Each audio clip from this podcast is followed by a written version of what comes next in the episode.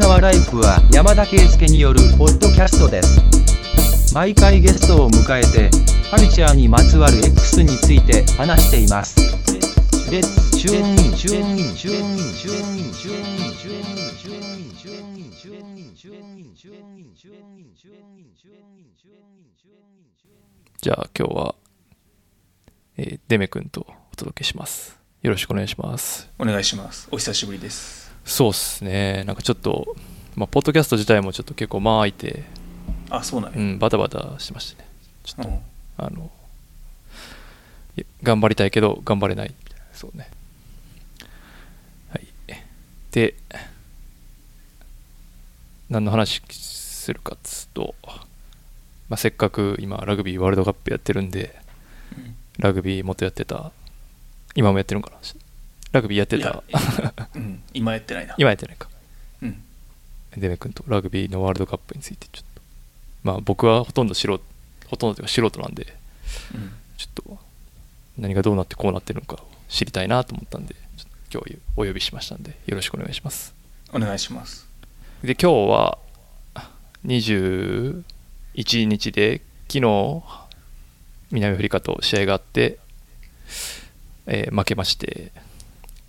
ワールドカップは日本のワールドカップは終了しましたというところですはいそうやね。予選プールで、まあ、4戦全勝して、準々決勝、決勝トーナメントに進んで、そこで南アフリカと試合して、まあ、負けてしまったっていうのが、まあ、昨日。うんまあ、ワールドカップ自体はあと,、えっとベスト4のしだから準決勝と決勝戦が来週再来週と残ってるけど、まあ、日本の試合としては終わ昨日で終わってしまったっていうところがね、そうですねうん、いやこれどっから話したらいいんかなめっちゃまあ悔しい悔しいねやっぱ南アフリカめちゃくちゃ強かったうんなんか全然違う感じでしたね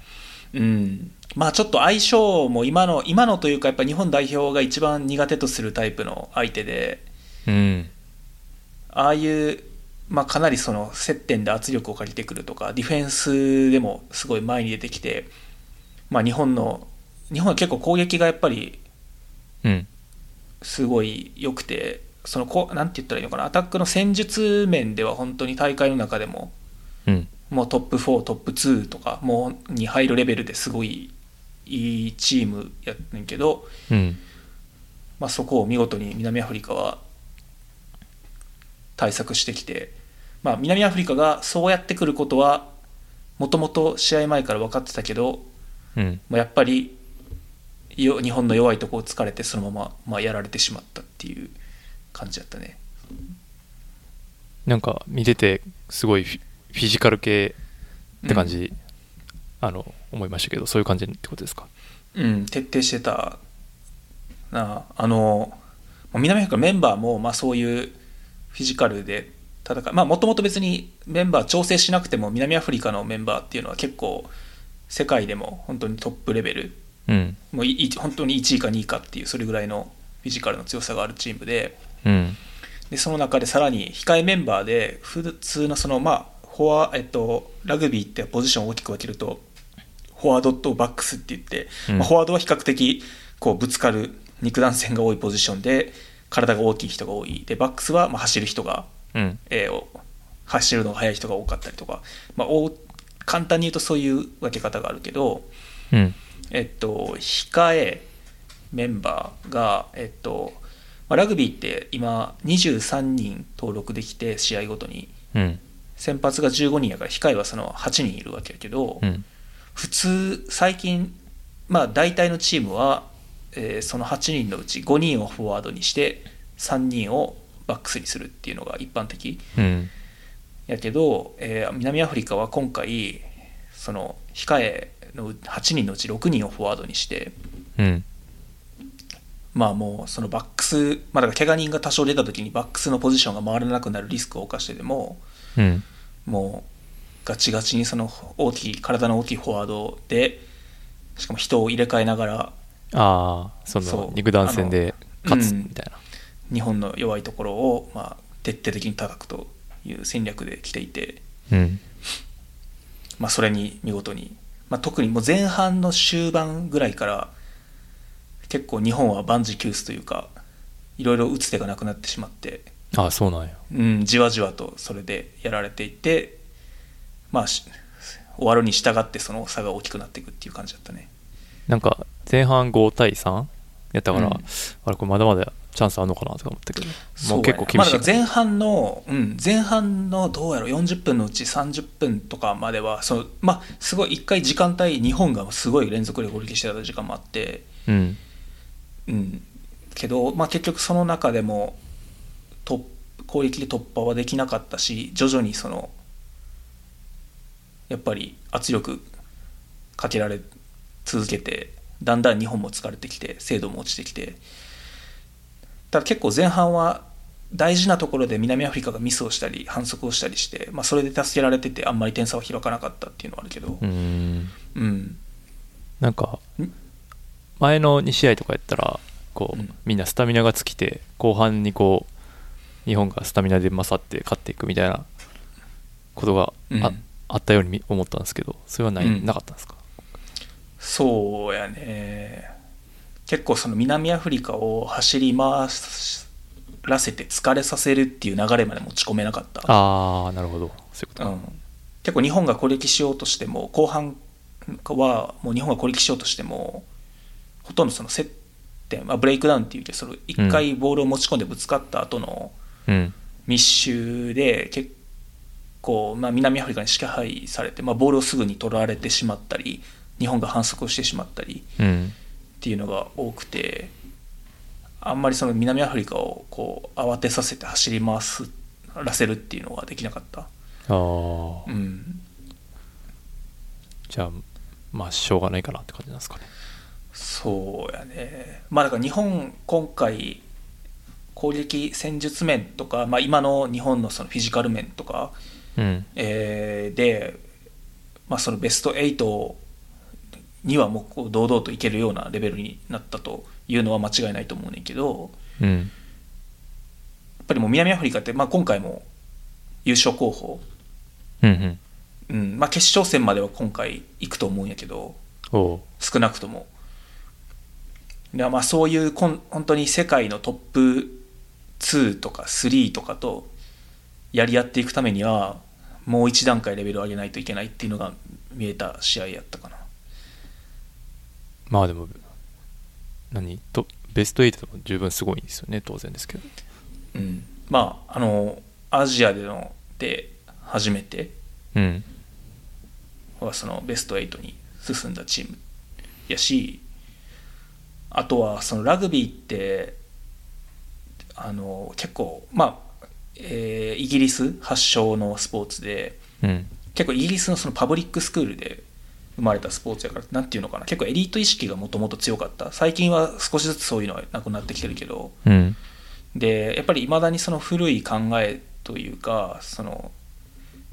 ティア1ティア2って言ってそのラグビーの国にランクがついていて、なんか聞いたことあるよそのティアうんワンってやつそのまあ強豪国、うんえー上位の強豪国が、えーとまあ、結構定義にもよるけど8カ国とか10カ国がティア1と呼ばれててうんでその次の大体10カ国っていうのがその、まあ、ラグビーは、えっと、発展十分発展してきてるけどティア1にはまあ力及ばないって言われてるティア2うんでそれ以下のこれからラグビーを発展させていかないといけない国っていうふうに分かれてるんやけどで、まあ、日本はティア2でこれは、うん例えば日本ってこの南アフリカと試合する直前では世界ランキング6位まで上がってて。ティアワンやんそれともそうでそうもう世界今ま過去最高の順位やねんけどただそういうそのリアルタイムの順位っていうよりはなんていうんだろうその核というかそういうのも含まうんだからあの 6, 大学野球みたいな感じ、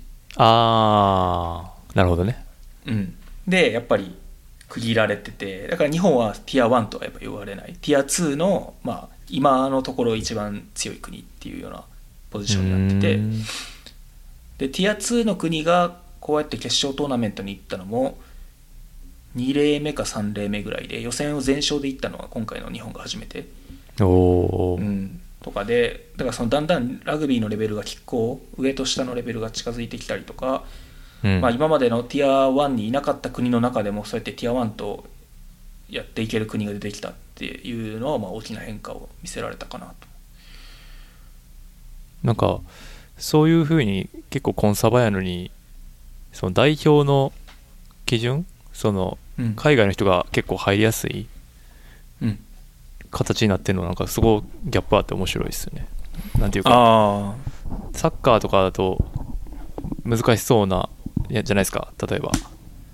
なんだろういきなりスペインの人外国籍のが人がそうそうそう、うんブラジルの人が来てとかうん難しそうやけどあーまあ難しくはないかラモスとかいたけどなんかそれよりもっとこう多様やんか、多様というか,、うん、なんかその辺でも一方でその国のティア1ティア2みたいなのがすごいコンサバで、みたいなのがそういうギャップがあるのが面白いですねうんまあ、それも実はその2つはなんか相反するものじゃなくて結構関わお互いに関わっててうんでそのまあ基本きあのそ例えばそのサッカーのワールドカップとかうんあとオリンピックとかっていうのはうん国籍主義、うんうんだからその国の国籍を持ってる選手じゃないと国の代表になれないっていう、うんえー仕組みになってるけど一方でそのラグビーの大国の代表チームっていうのは所属協会主義って言われてて。うんその選手がそのどこの国のラグビー協会に所属してるかっていうのが重重要視される。うんで具体的に言うと、えっと、その国の代表資格取るためには、まあ、まずそのどこの他の国どこの国の代表にもなったことないっていううんのは、えー必要やねんけど、えっと、ある国で3年以上住んでるとか、うんえーあとはその祖父母の世代までにその国で生まれた国籍を持ってる人がいるんだったら、まあ、代表になれますと。 OK みたいなううんんでじゃあなんでその所属協会主義になってるかっていうとこれはそのもともとラグビーってそのさっきも言ったようにイギリス生まれてうんでイギリスがその、まあ、一時期その植民地時代に世界中に植民地を作ったと。うんうんでそこでその本国でラグビーをやってた、まあ、当時のそのエリート層の人たちうんっていうのが、まあ、そういう各植民地に移り住んでいってうんでそこでまたラグビーが発展していったっうんていう背景があってなんでそこのそのにイギリスから移住してい各イギリス連邦諸国とか植民地に移住していった人たちがその地域の代表になるために、まあ、そういうそういう国籍ではなくてだからイギリス国籍やけれどもあ各あその人たちが住んでた、まあ、いや南アフリカであったりとかあーオーストラリアだったりとか香港であったりとか、まあ、そういうところでそのくそこの地域協会の代表チーム、うんうん、としてプレーができるようにするだっかてらいうああルールがもともとあった、制度を決める人たちが移民だったみたいなことかうんなるほどねああそういうことなんかまあ、もっというよりまあそうやねうんてかそのルールがないとそもそもその国別のうんあの多分その最初期では国別の試合が成り立たない多分ど、うん多分世界中のラグビーしてる人のほとんどはイギリス国籍の人っていう時代が多分しばらくあったはずやから、ああ、まあ、その時にちゃんとその国別にじゃあどうやって試合をするかっていう時にそのラグビー協会としてのその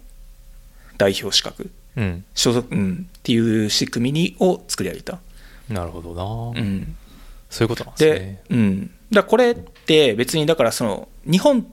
てもともと単民族国家やったしうんなんでその他のスポーツの代表チーム代表チームに、うんまあ、いわゆるその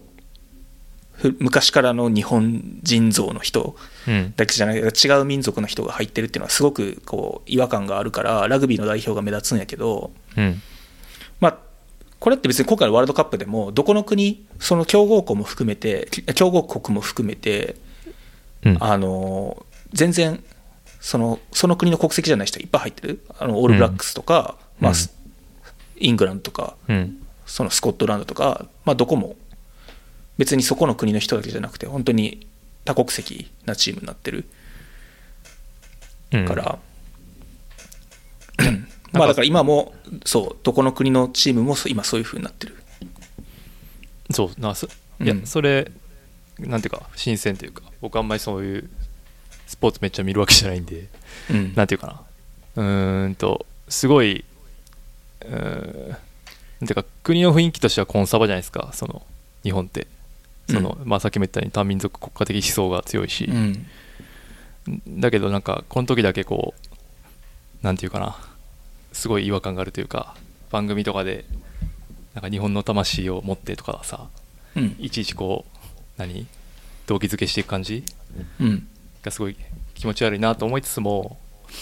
まあなんかそういうふうに多様であることはいいなと思って見てたんですうよ、んでなんかどういう理由なのかなと思ったですごい勉強になりましたね今そういうことなんですうね、んそう背景としてはそういう背景があるで日本がなんでじゃあこんなに結構その海外出身の人でもまあ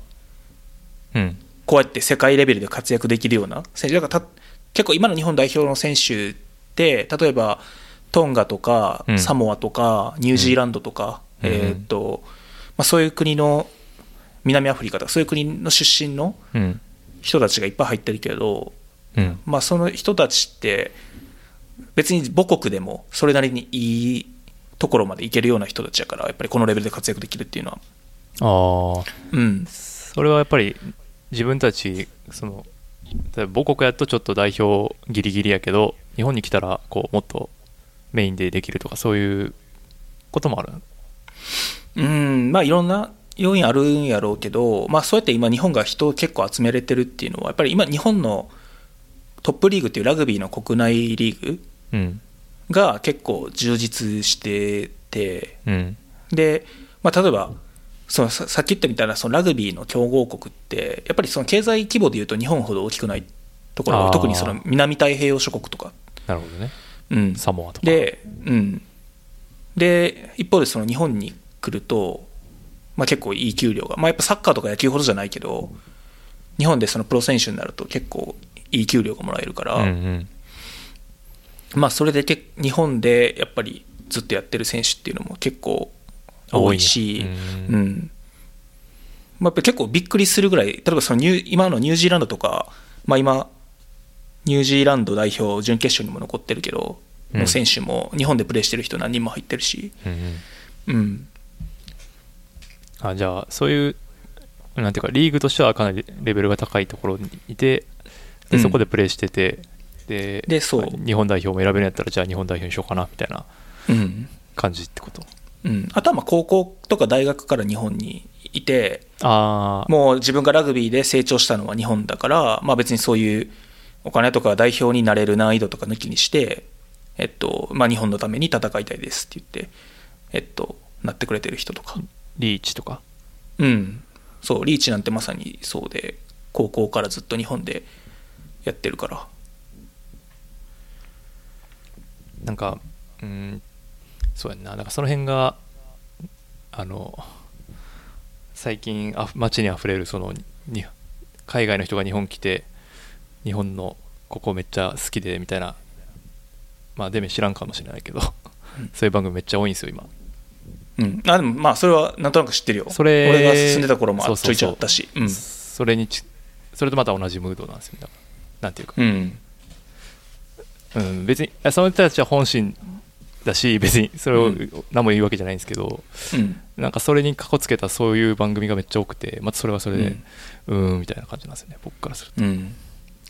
まあなんかその日本が難しいよな日本がす好きとか日本がいいっていうのを過剰に持ち上げる必要はそうないと思うまあ実際それは嘘ではないと思うけどその本人たちにとってあはそうそうれそうそをうそう部外者の人があんまりあのおだてる必要とか、うんそれそうで自分が満足自分を満 なんか視聴者とか自分を満足させるっていうのはなんかあんまりそういう、うん意味はないと思うんやけどなんかそれよりはなんでこんなにそのまあにえーまあダイバーシティあふれるうんそのいろ多国籍のチームが、まあ、あの代表チーム、ワンチームって言っうんうんて、スローガン書かれてたけど、まとまって、この世界のトップレベルで成果をだ出せたのかっていうところは、とかにもっと注目してほしいなと思うね、っぱりそれって別にスポーツに限らず、これから日本が、あそうね日本,、うんうん、日本人が学んでいかないといけないところやから、そうですねうんなんかこんなに日本にルーツがある多国籍組織でうん大きな成功を収めて収めたチームって別にそのラグビーに限らずスポーツに限らずあんまりないんじゃないかなとう思ってんて、なんか会社とかでもなさそうな感じはしますよねそうそううんでももう実際日本ってとっくにもう単民族国家じゃなくなってるわけでまあそうですねコンビニとか行ったうんらまあそうそうすぐわかそうりますそうけどそうそううんやしまあこれからその少子化もあって、うん今のこの日本っていう社会基盤を維持していこうとか発展させようと思ったらやっぱりもちろん日本今の日本人だけでは全然回らないわけで、うんまあ、必ずその多分誰もが通る道やからうんうん、だからそういうところは結構学ぶみんなが学べるところがなん何をやってここまで成功を収めたんやろっていうのはところとかがなんかもっと注目されるとそうねいろいろ、うん、うん学べるところが多くていいなと思だからなんかそういう議論にならないっていうかなんていうかなそこ実はつながってるはずなのにこう分断するというかラグビーはラグビーですからみたいな なんていうかなう、うん雰囲気はすごい感じるなぁとそのラグビーのそのが言い悪いは置いといてって別ですけどね、その人種の多様性っていう話で言うとそういうことを感じるですねまあ、まだ直面してる人が少ないんじゃないそのだ状況にだからこそじゃないだだからこそ直面してる人が少ないからこそ今回こういうふうにそう先で目が言ったようなこううんすごい成果が残って、でもそれは別に何日本人だけじゃないしいろんな人がいて、こういうふうになってる多様性のが生んだ結果じゃないですか、うんだからこそいそういうふうに感じ取らなきゃいけない気がするんですけどね僕はうん、まあうん言ってることは分かるそうそのだから通りやけど直面そうそう直面うんてか直面するこれが直面した結構大きな事例になるんじゃないかなと思ったりするんですねだから一うんつ、だからその一人一人が、うん例えばじゃあ今のそのこれが発信メインで発信できる人がマスコミやったとして、うんマスコミの人たちがそういうチームで働いていくっていうことになったりとか、うんまあ、そのこういうニュースを見てる人たちが自分の、まあ、仕事やったりとか、まあ、それ以外のことでも、えーこういう別に国籍だけの多様性ではなくないと思うんだけどそういういろんなバックグラウンドを持った人が集まった中で、そのやっていくっていう状況になった時に初めてまああーでもラグビーの日本代表ってあの時すごいうまくいってたけどなんでやったんやろうなっていう疑問が出てくる人が、まあ、少しでも増えてくれば。うんうんそういいかなと思う、うん、だうんから自分は結構そういう意味ではあの環境に恵まれててうん今そうラグビーの日本代表って31人いてそのうち15人が、えっうと、ん外国籍の選手、外国籍もしくは外国生まれの選手うんやねんけど、まあ、だから大体半分ってするとうん今自分が働いてるチームはいはいも似てて、うんうんえっとまあ、今、アメリカで働いてるけどそれ、まあ、言ってもやっぱり日本のもともと日本の会社やから。うんえー会社全体で見ると日本人が多分1割か2割ぐらいいるうんで残り8割は、まあ、その現地で採用されたいろんな国の人たち、まあ、アメリカ人だけじゃなくて、うんうんうん、やったりとかあとうちの会社の日本のオフィスも今エンジニアはもう4割が外国籍の人すごいねそれになってるけどまあいい意味でも悪い意味でもやっぱりそういうふか状況になると、まあ特に日本日本のオフィスは、俺が3年半ぐらい前に入社した時はまだ外国籍の人ってほとんどいなくてでも今そういう4割が外国籍になってるから、まあ、いい意味でも悪い意味でもいろんな変化は変化という変化とかいろんなチャレンジは起きててやっぱり苦労は必ずあるかから多分そういうかんだからそういう環境にいるとこのニュース見た時にあなんかそれより凄さが分かるというかああどそうういやうことねうん、うんなんかまあそういう環境に今までとか、まあ、今後見置くことがある人がこう増えてくると増えた時にまあ思い出せたらいいんじゃないかなぐらいなるほど。に、うん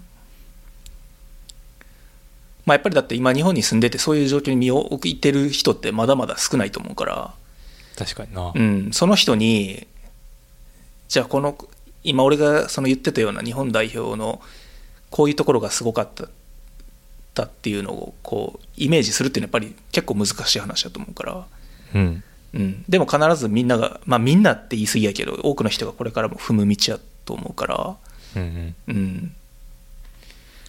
まあ、そういう時に思い出せたらいいんじゃないかなと。なるほど。うんそれに近いのが、その、こう、にわかファン問題というかですね。 なんていうか、問題なんこれ、もう、いや、僕の中での問題です。うん僕もだからこう応援したいけどこうなんかあんまよくわかんないしなって感じでこうちょっと引いちゃうっていうんうその辺はどう思うんですかなんかこうやっぱファンが増えた方がいいんですかうん、当たり前にそのそうちょっと背景説明すると今そのラグビー日本代表の活躍で今回ラグビーを見始めちゃんと見始めたっていう人が一気に増えてて、まあ、その人たちがにわかそうそうフそうァンと呼ばれてるとで日本ではよくこあるじゃないですかそれうん、でもこれはその、えっと、ラグビー関係者うんからすると、えっと、このにわかファンっていうのは本当に嬉しい話でうんその、まあ、今までやっぱりずっとなかなか魅力に気づいてもらえなくてうんまあ、ファンの数が少なかったっていうところに、まあ、こういうきっかけで、ファンにまずその入り口に立ってもらえたっうんていうのはやっぱりすごいポジティブなことやから、まあ、そういう人たちを大事にしなあかんよねっていうのはやっぱりすごいある。なんか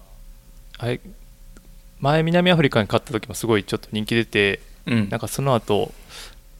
何 J リーグ的なトップリーグうかん。うん。にこう人を持ってこれなかったみたいなうん。話をちょっと見たんですけどうん。それはなんか知ってますかどんなあ知ってるええっと、まあ、やっぱりそもそも、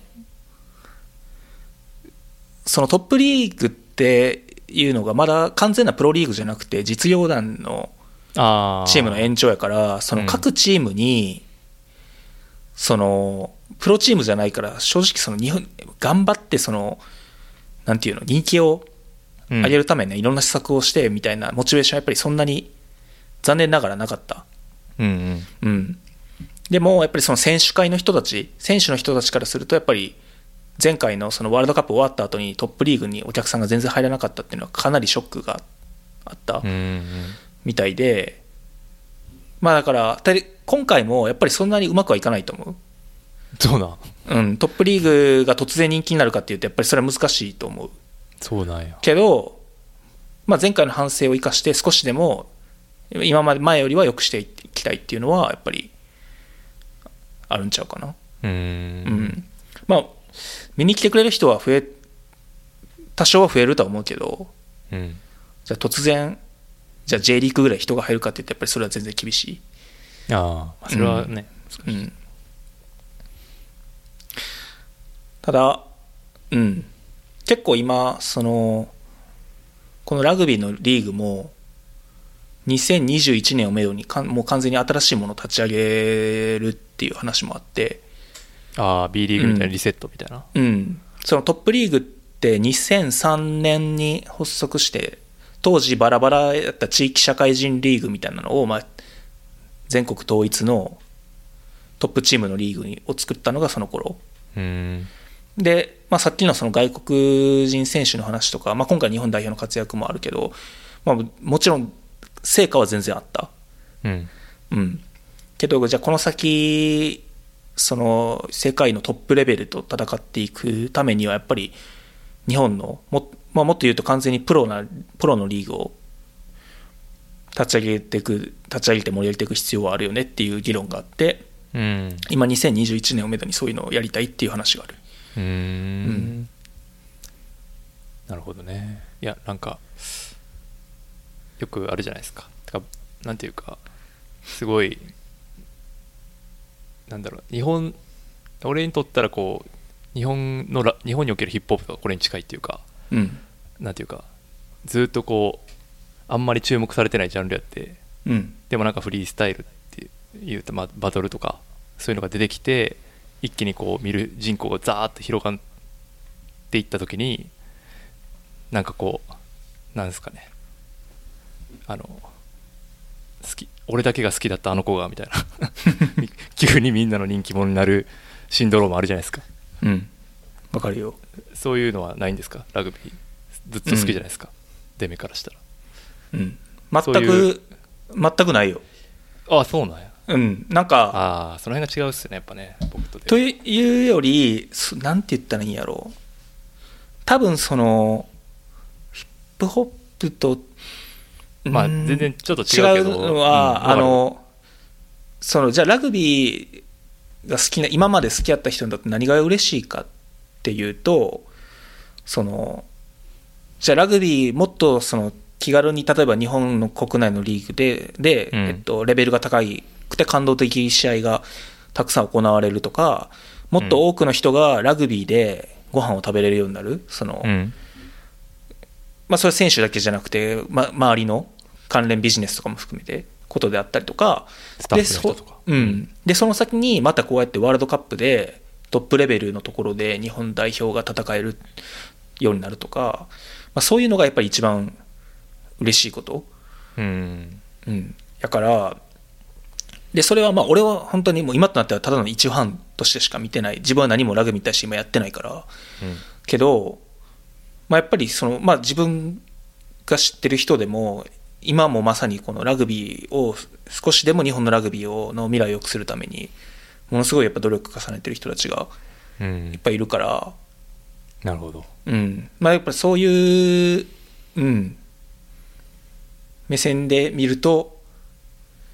ファンが増えるっていうのはもう何よりも大事なことやし、うんうん、だってどんな人だって最初はにわかやし。うんじうんまあそれで増えてファンが増えるならそんなに嬉しいことはないかなと思うけどおおやっ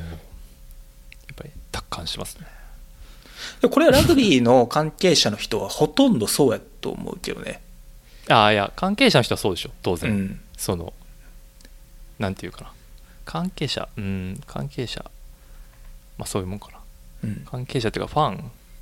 それファンも含めてってことうん、昔からラグビーが好きな人も含めてああうんまあほんまにラグビー見るだけやった人たちに一部そういう感じなんてネガティブな感情を抱く人はいるかもしれないけどうんうん、た例えばやけどその今回ワールドカップ日本の開幕戦は日本に帰って見ててうんその時一個だけ違和感があったのがあの日本チャチャチャコールがあってああで日見本にチ行ャっチャそうそう日本チャチャチャコールって俺はそのバレーボールのイメージで 確かにそうなんかあもうてかもうその会場の盛り上がりすごかったよはじ日本代表の試合でみんな日本代表のユニフォーム着ててもううん東京アジスタが満員になってて、はいはいまあ、日本代表の試合でそんなことになるのも今までもちろん初めてうんで、まあ、それにはすごい感動してうんでも結構日本日本チャチャチャコールが流れた時はちょっとその違和感はあったよ違和感あったけどうん そんな今までの日本代表の試合聞いたことなかったからああそういうことか、うんなるほどね違和感あったけど別にネガ、ね、全然ネガティブではないそうやっていろいっぱい人が見に来てくれるようにななったっていうのはとにかく嬉しいからなるほどなでラグそう俺がラグビー始めたプレーし始めたり見始めたのが2003年でうんで当時、えっと、2011年のラグビーワールドカップを日本で開催したいって言って、えっと、すごい招致活動を頑張ってて、うん、で結局決最後の、えっと、一騎打ち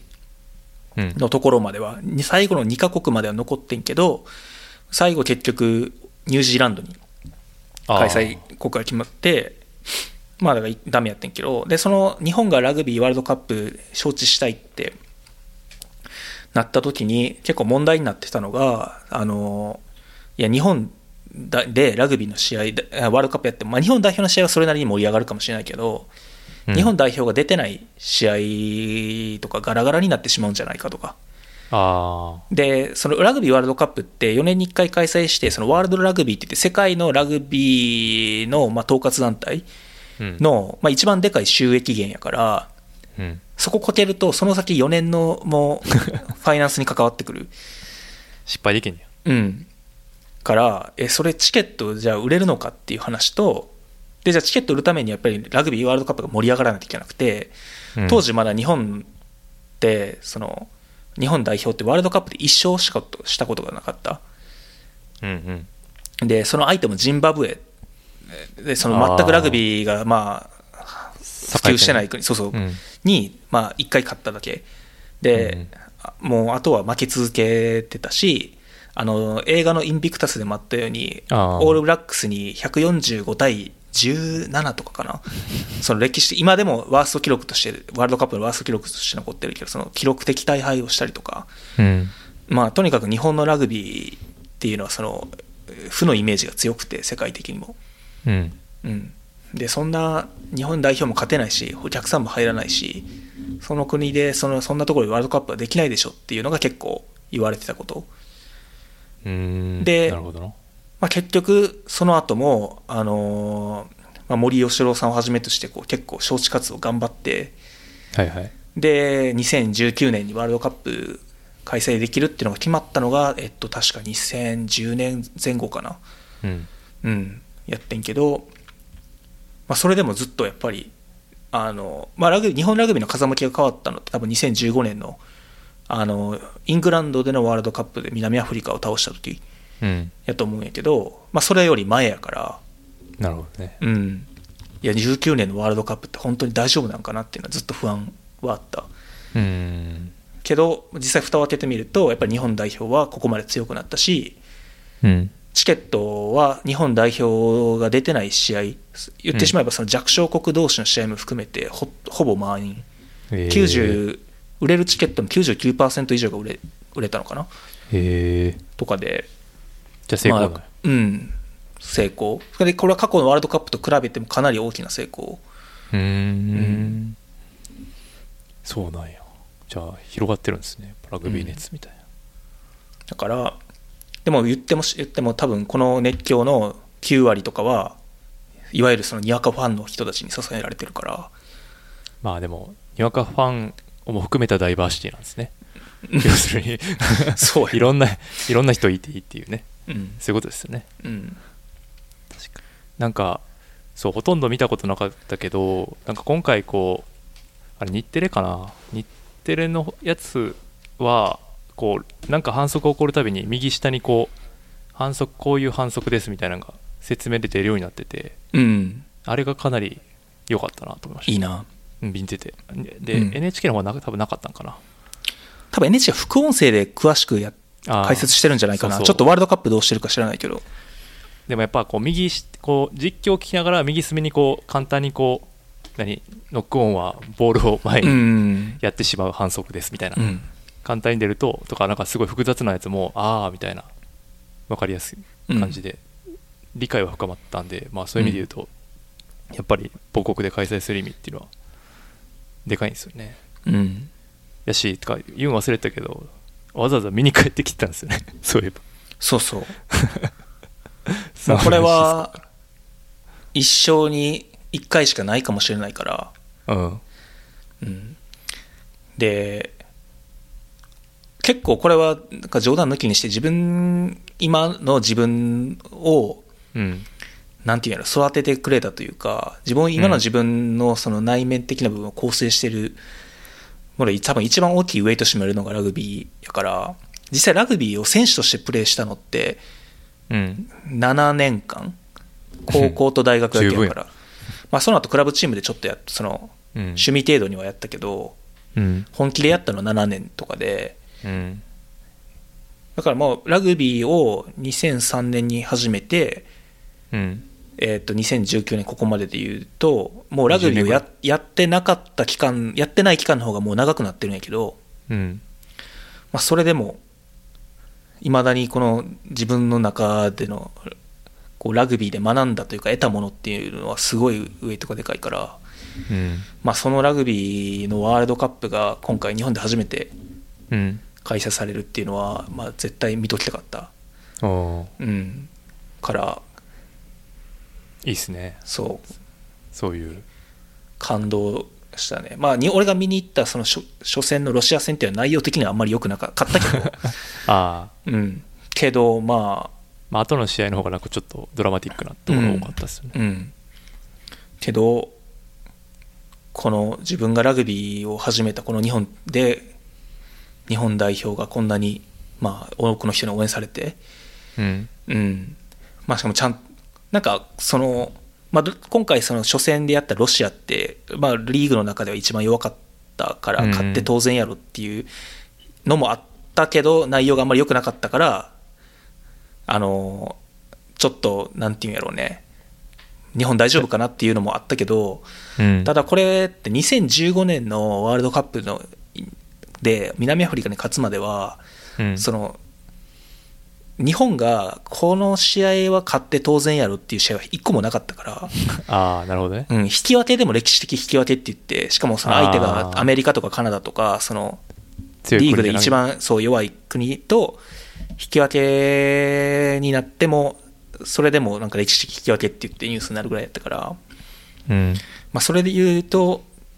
覚醒の感があるねうん、そのここには絶対勝たない勝てる勝たなきゃいけない勝って当然っていうチームが出る、まあ、っていう地位に日本がなってきたっていうのは本当にすごいことやなと思なるほどな、う、うやんっぱでもなんこう得点の仕方がこう素人目に見てみるとすごい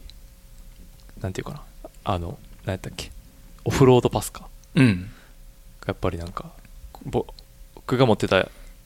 ラグビー像と違う、うんその両手でこう後ろにどんどん斜めにこうダーって投げていってうん走り切ってやるみたいなとはちょっと違ったから、うん、結構衝撃やったからあの片手で投げるやつ倒れながらそうやなあのオフロードパスでこうつないでうんであれって別にたまたま成功してるんじゃなくてそのオフロードパスも結構そのフォーもう攻撃戦略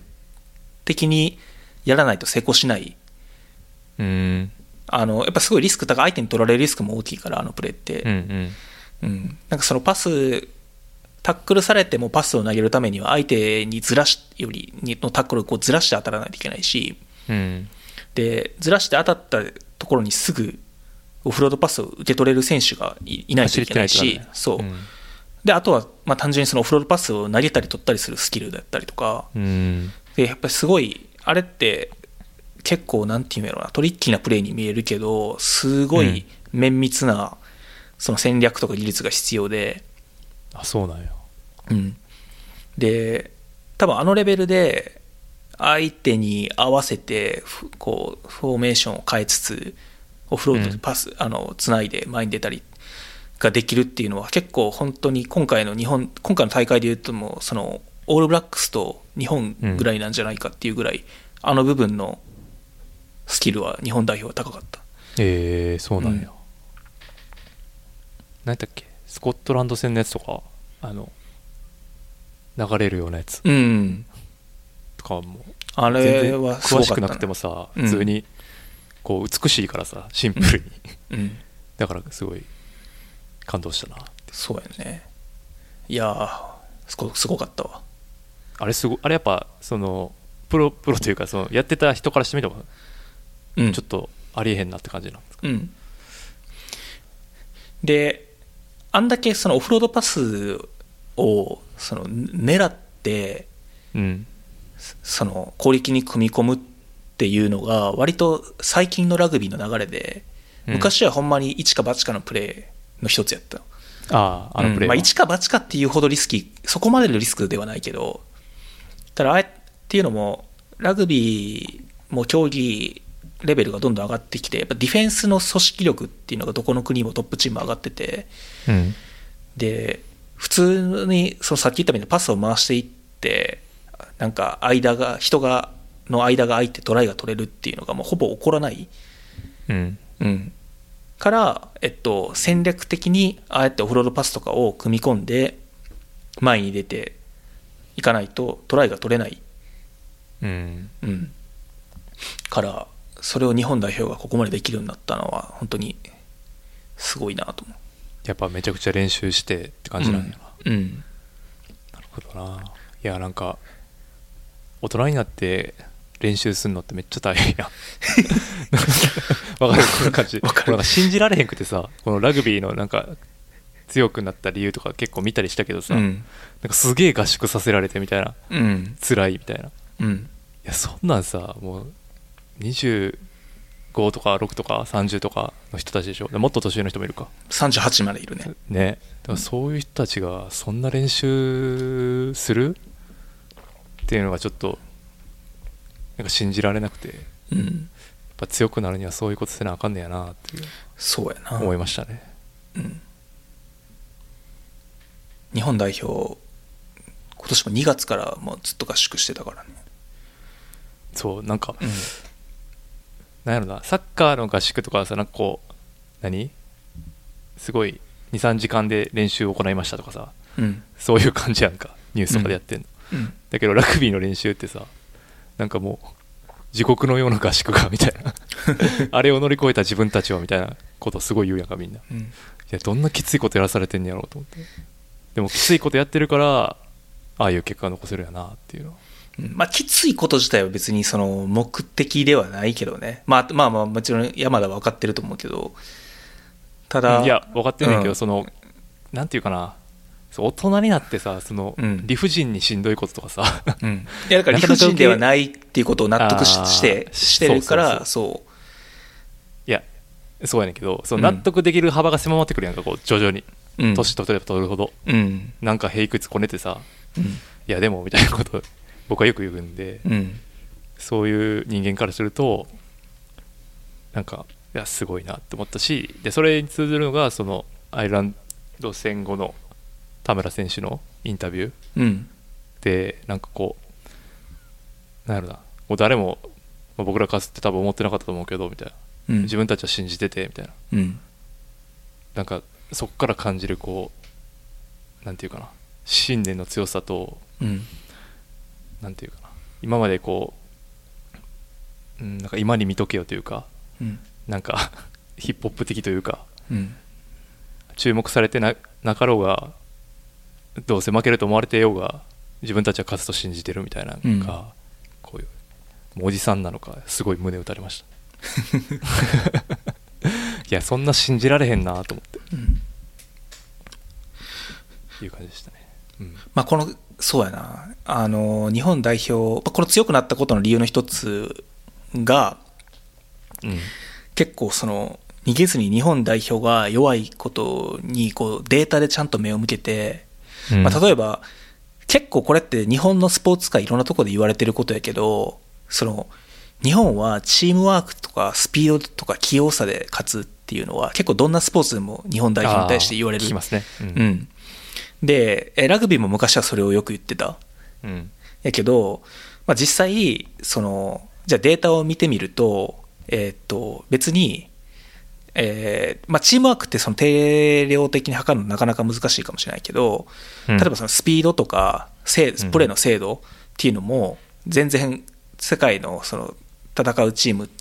負けてますと数字で。はいはいうん、でそもそもじゃあなんでそれ負けるかっていうと,、えーとまあ、そこのスキルが足りてないのもそうやしフィジカルがまずその土俵世界と戦う土俵にも立てないレベルのフィジカルしかないから、うんえっと練習スキルだけ磨いてももうそれをまず出せませんとあそういうのをはっきりさせてあ、うん、でさっき言ったみたいな猛練習でそのスキルの面はじゃあちゃんと日本の強みにできるように世界のどこのチームよりも練習してうん、スキル面戦術面を磨き上げてフィジカルもちゃんと目をそらさずに世界と戦えるレベルまで体を鍛え上げてフィジカルでももうちゃんと強くしてうん、で、にすまあ、その結果その2015年の勝利があって、まあ、あれだから日本が何をやれば世界と戦えるようになるかっていうのがあそこで結構みんな自信を持てるようになった。う、うんん、だからその先の4年今回のワールドカップに向けてもうん、そうおまあその延延長線上というか同じようにうん、ちゃんと強化しなきゃいけないところに目を向けてやれたし猛練習もその理不尽ではなくてこれが必要な練習なんやっていうことで納得してできたうんっていうのはあるんやろうなと思う実際その2015年は、えっとその時日本代表監督してたのが今イングランドの監督監督とかヘッドコーチやってるエディ・ジョーンズっていうはいはい人やけど、まあ、その人は本当に世界的名将うんラグビーの発祥国であるイングランドの代表監督に初めて外国人として就任した人オースオーストラリア人やけどあーそううんうんまあでもなんかもうミスミスターラグビーワールドカップっていうぐらいラグビーワールドカップでほとんど負けたことがない監督として参加してっえていうような人ででその人って俺が大学の時に週1回大学にもコーチング来てくれてたからえうんそのそのああいうあの人がのどうコーチングとかもだから少し受けたことがあるんやけどもううんむちゃくちゃ厳しい、えむちゃくちゃ練習やっぱりするすさせるしえうん防げるミスを防げなかったことに対するその厳しさとかもすごくあてーそうでそれをだからやっぱ日本代表にも持ち込んだ、なるほどなうん、だからただ最初やっぱ結果が出るまではやっぱり選手との間に結構やっぱり摩擦というかあったみたい、ううんん、急にそんなに厳しくなったから その代表チームにの練習急にそうえフィジカルやらんかいみたいなそう、それまでは日本代表って、そのワールドカップの直前にちょっと集まって、ちょっとこう、連携の確認して、じゃあ行きましょうっていう、あーはいはいはいはいそういう感じだったのが、その年間、なんか1年の3分の1とか2を、大日本代表で合宿して、しかもなんかそう 4, 4部練習、朝5時から練習しますみたいそう俺はそれを言ってたわけそのだから代表、サッカーのイメージが強いからさな。うん。パッとみんな集まってさパッとこうちょっと連携で確認してじゃあやりましょうかみたいな感じでうんイメージだったから、うんなんかそんな 100日とかさやってさ朝から晩までやらされてみたいなうん。あんまやらされてだかかまあ自分たちの意思でやってなうん、だからにその2015年に勝てるまでは結構、まあ、勝てるまでっていうのはちょっと多分現場の人たちはもっと早くもちろん納得したと思うけどうん最初は結構揉めたみたいも揉めたうん、なるほどなうん、今回じゃあベスト8ですけどつ次はもっと上に行けそうなんですかねそういうもんでもないのうん、まあやっぱり目標はさらに上ベスト4うんベスト2、優勝っていうふうにみんな目標を持っていくけどうん当然そんなに簡単なことではないから。そうよねうん。すえーっと、っていうのは結構そのチャレンジしない、チャレンジングなところで言うと、結構今回、まあその2019年のワールドカップに向けて、うん日本代表を強化しない、したいっていうのは世界ラグビー全体、全体を通してそういう思いはあったから、うん例えばそのさっき言ったけど、ラグビーにはティア1国、ティア2国っていう区別があって、うんで、まあ、日本そのだ国の代表の試合ができる期間ってすごい限られてるからうんティア1国はティア1国としか試合しないしティア2国はティア2国としか試合しないっていうああその壁があっただからうん日本代表をいくら強化しようとしても、結局その強い国とは試合ができないっうんていうのは結構あってんけどこの日本でラグビーワールドカップ、まあ、特にその2015年から2019年の間ティア1国全部と国際試合組めたしうんあとは、そのサンウルブスって聞いたことないかな。その南半球にスーパーラグビーっていう、えっと、南アフリカとオーストラリアとニュージーランドとアルゼンチンのプロチームうんのリーグがあるんやけど、うんそこに、前回のワールドカップ、2015年のワールドカップ終わった後に、サンウルブスで日本から1チーム参加するああなんか見たかもうんなんかっていう話になって、世界のやつそうそうそう、はいはい国際プロリーグうんでだから結構そこをまあ日本代表あーまあなんて言うんだろう日本代表に近い選手たちでそのチームを組んでうんだから2015年から今年まではそこそこのリーグでもその結構そ世界トップレベルの試合を経験を詰めたうんやねんけどじゃあここから次のワールドカップ4年先やけどそのえーっと来年の次のシーズンでこのスーパーラグビーからこのサンフルーズが除外されるっていう方針に今なってて、あーっていうのは、まあやっぱり、日本、そのサンフルーズがほとんど結果を残せなかった。あうん、全敗とはいかないけど、本当にシーズン10何、10し何試合あって1勝か2勝しかできないみたいな。ーうんうん。っていうのと、あと、その南半球は移動が比較的近いけど、日本は遠いから、結構他のチームにも負担がかかる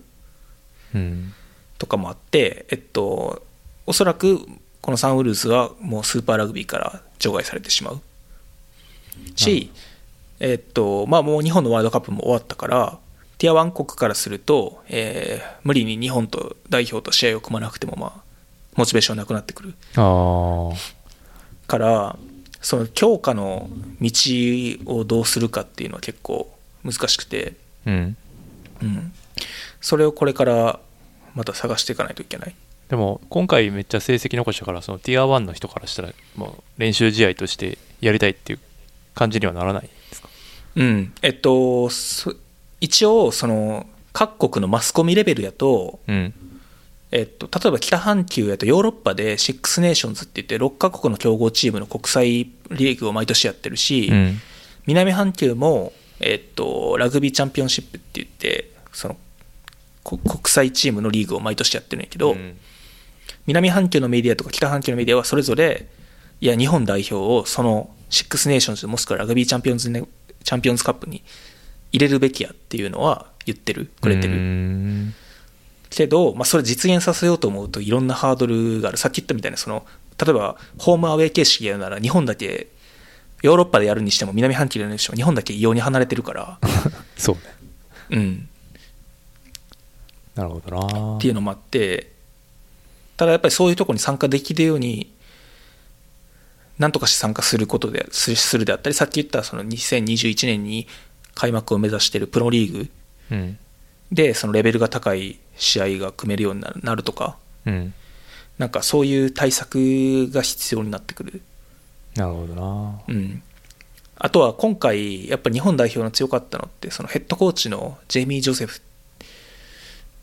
ていう人の、まあ、手腕もかなり大きかった。あうん、し、あとはさっき言ったそのアタックがすごい今回日本代表良かったって言ったけど、そこの攻撃のコーチやってた、あうんえっと、トニー・ジョーンズ、んかなっていうそのコーチもいて、うんまあ、その2人って、2人ともニュージーランド人で、ああうん、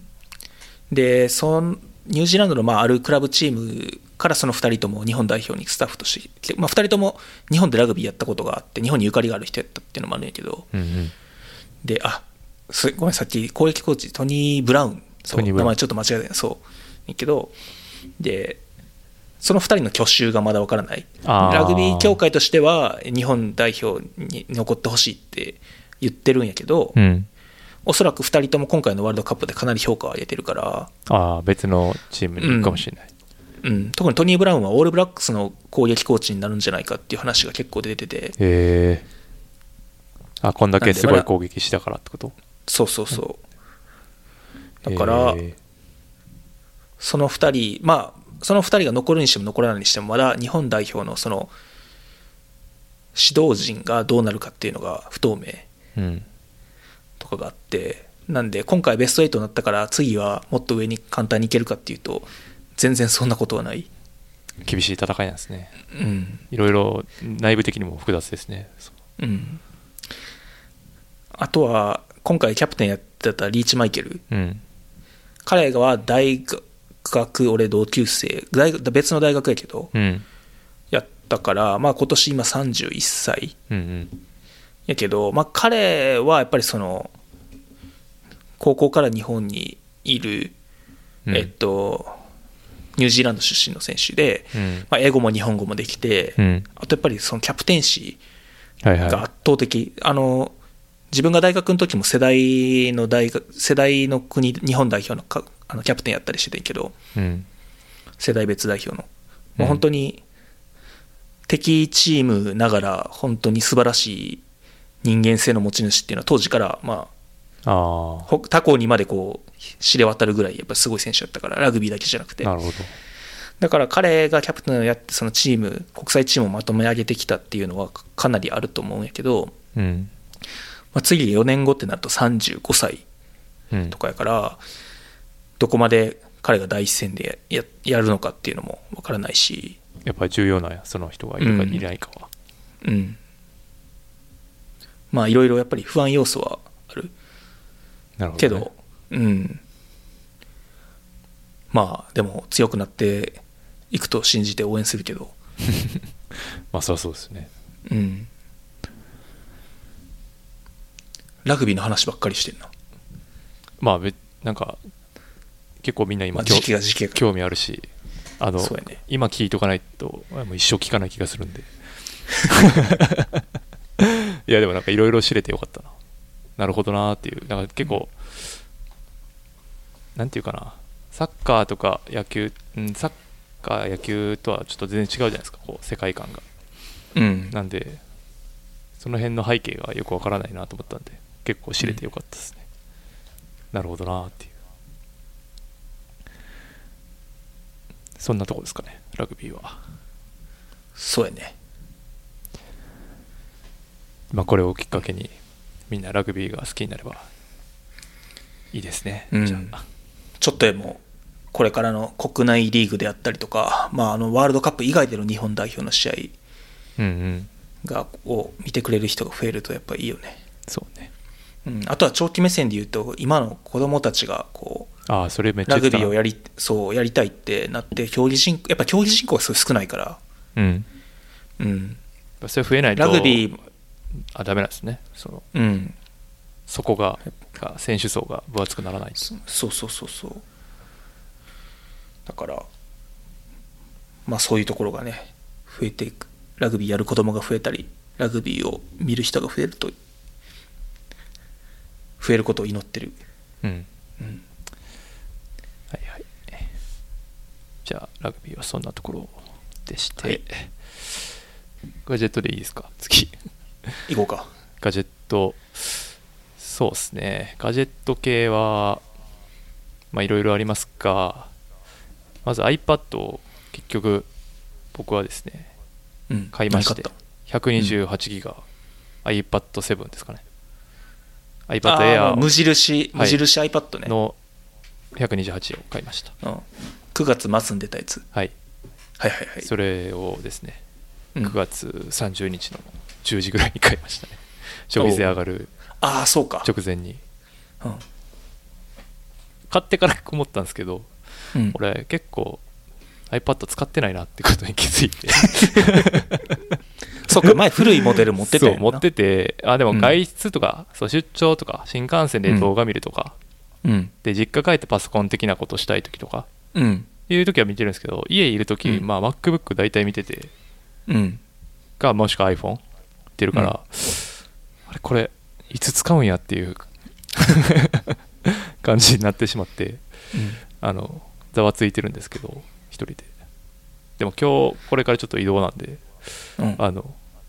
初めてこうちょっと体感するなうん便利さを体感するところですね、はい、まあそうやな iPad 俺もその毎日めちゃくちゃ使うものかっていうとそうではないけどうん出張のそのとか旅行の移動とか滞在先ではすごい役に立つよねうんうん大きい画面でこうウェブサーフィンできるっていう良さはやっぱあるっすよね、うんそうそうあと、まあ、やっぱかなり3世代4世代のアップデートだったんででやっぱヌメヌメ動く感じがすごい気持ちいいですああそっかその無印のやつやとあれやんね CPU とかはちょっと前の世代入ってきてそれでも前の iPad から比べるとだいぶそううんアあとップデートだいかなりのアップデートやもんなそうで買う直前にこう分解動画が出て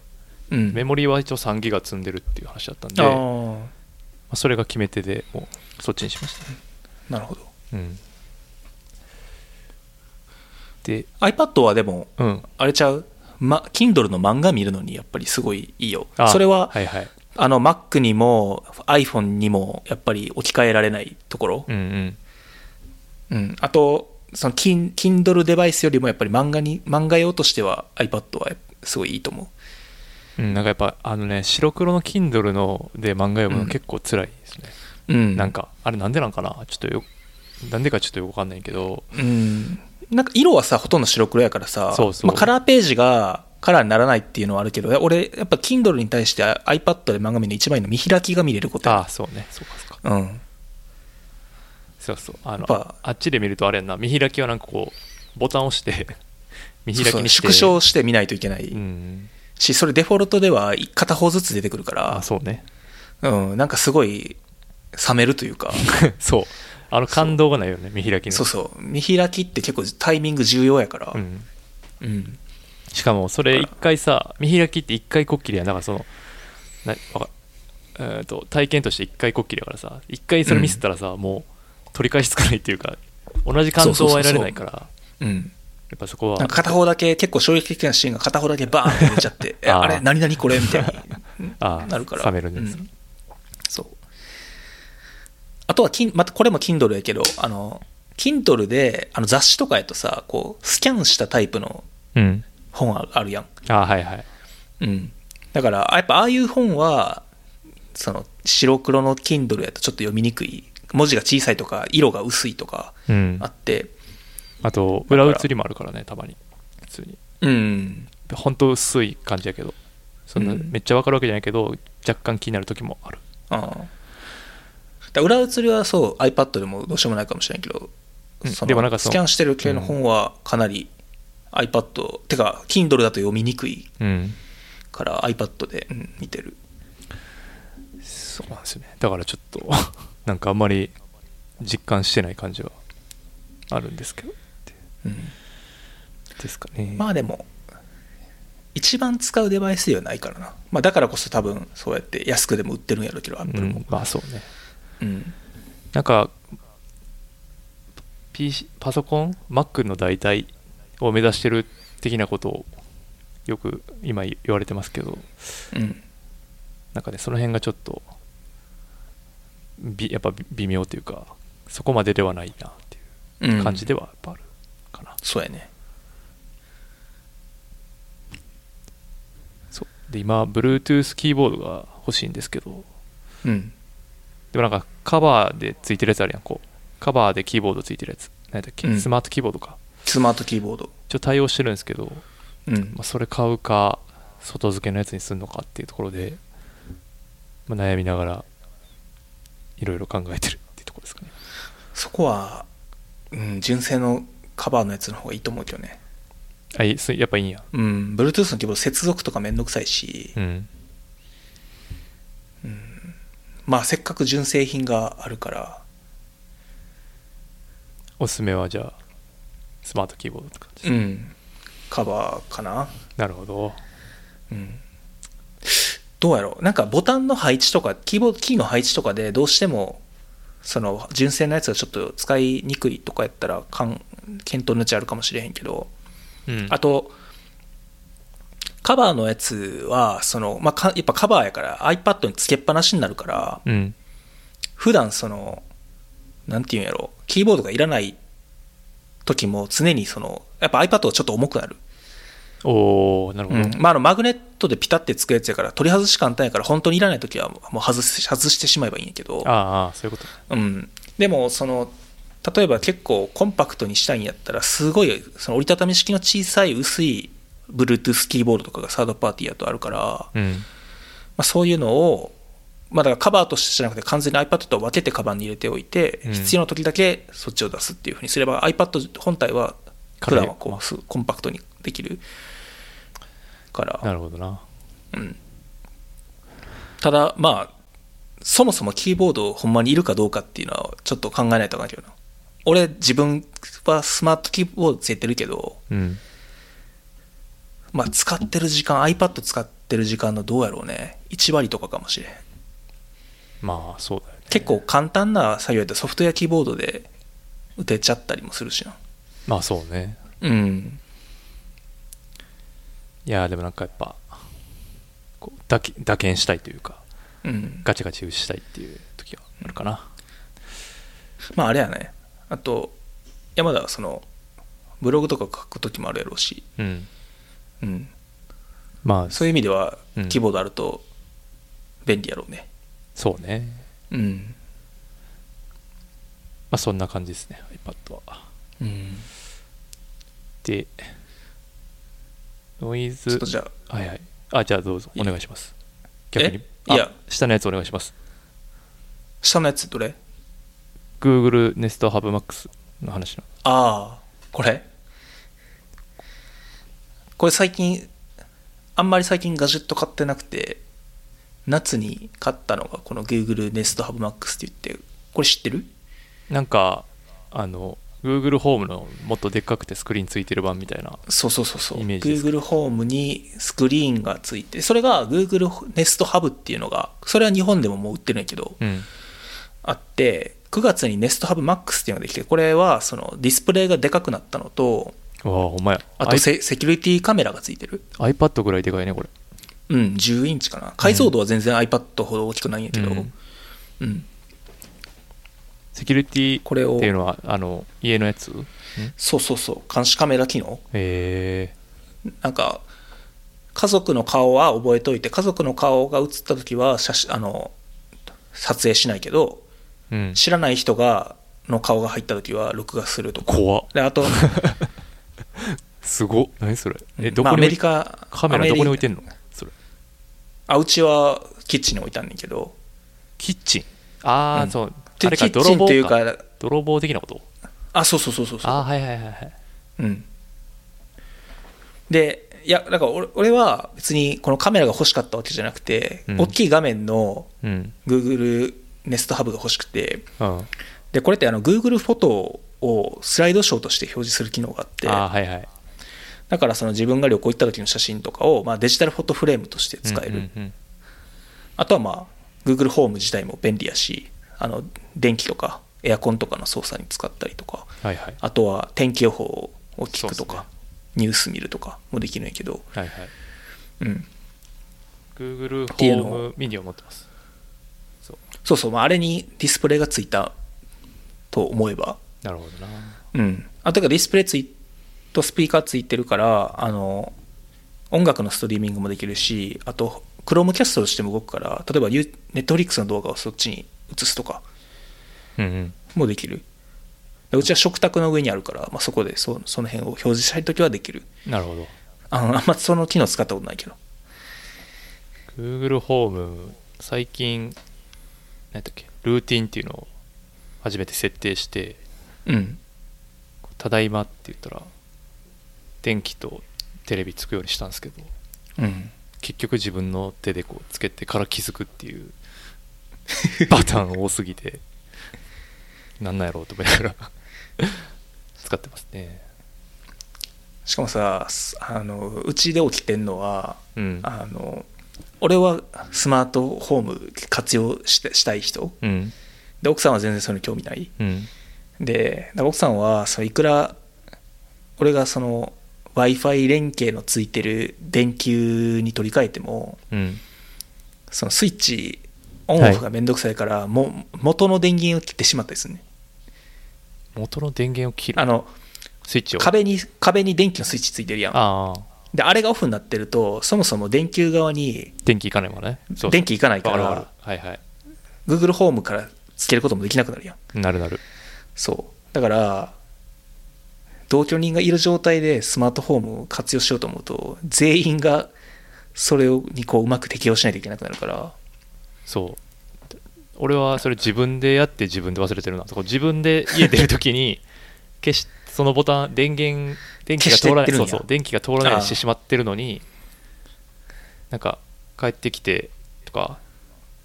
の時に忘れちゃうっていうなるほどな。感じ消すところもルーティンにしたらいいよ。あそうでもそのそれこそえっ、と奥さんがいて奥さんがその手動で消したらまた戻ってに戻ってみたいなそうやねんな。で結局家帰ってきた瞬間にどっちか分からへんから 手動で試してみるしかな い。そうそうそうそうでテレビは声でつけるみたいなああ。感じかなこれやっぱスマートフォーム、ここはちょっと課題やんね。そうだから電源のところをテープテープでガチガチに固めるとかそういう そういうめちゃくちゃローカルな運用をしないとダメなのかもしれなんかその物理スイッチの形をしたない、うん、スマート電球用スイッチはさいあるみたいけどね。ああそうなんやだからそれをその本物のスイッチの上にかぶせておけばうんその物理スイッチをオフにした時はうん実際のスイッチはオンにしたまま本物のスイッチはオフオンにしたままオフにしてくれるやんススマートフォームの機能を使ってちゃんとオフにするっああーなるほどねていう、うん、でもちょっとそこまでしなくてもいいかなと思ってて、 なんかそれすごいうん本末転倒感すごいな、そうやなまあそこはそれなりに便利には使ってるけどな、そうねあの寝る時とかはやっぱりうん電気消しに行くのめんどくさかったりするから、確かになうん、そのまあほ Google ホームからも消せるし iPhone、Siri からも消せるから、うんうん、さっと電気消したりするのはまあ便利ではある、そうですねうん、あとはそうこれこの Nest Hub の話で言うとそのさっき言ったようにセキュリティカメラがうんついてるでこれはその別に自分はこれは全くいらなかったんやけど別にうちマンションやからそそんなに泥棒とかも入ってこないし、うんうん、やねんけどまあそのついてきたから設置した後にまあどんなもんやろうと思ってうんその映像見たらそのキッチンに置いてたからうんうちの奥さんがその夜中に食べ物をつまみ食いしてるところが映ってて マジででそれみんなそれが面白すぎて笑ってしまって、うんでそうそれを見てるのが奥さんにバレて、うんでそれはひどい奥さんはもうそう怒って、うんそうみんなという話になってもう我が家ではこのセキュリティカメラの機能はオフになったからもう完全にだから今回 Google 的にはこの NestHubMax の大きな目玉機能の一つがこのカメラやってんけど、失われたうんうちはもう単純に画面でデジタルフォトフレームしゃべるデジタルフォトフォトフレームになってるあまあ俺はもともとその使い方をするために買ったからいいんやけど、あうんうんもうカメラは完全にあそのもう元元線というかうんハードウェア側でカメラを完全にオフにすることができんねやっぱり気持ち悪いや確かに気持ち悪いん、うん、だから完全にオフにすることができるようになってるからもうそれなでそうブチッとオフにしてある、おおうん、ーいやいい話ですねそうガジェットスマートフォンの大好き闇闇おじん、さんと そうでもない奥さんっていうそう永遠の課題的なまあでもこれはそうでもない人でも意識せずに使えるようになるのが多分次のスマートホーム関連のもろもろのゴールなんちゃううんてか OKGoogle って言わなあかんのがああ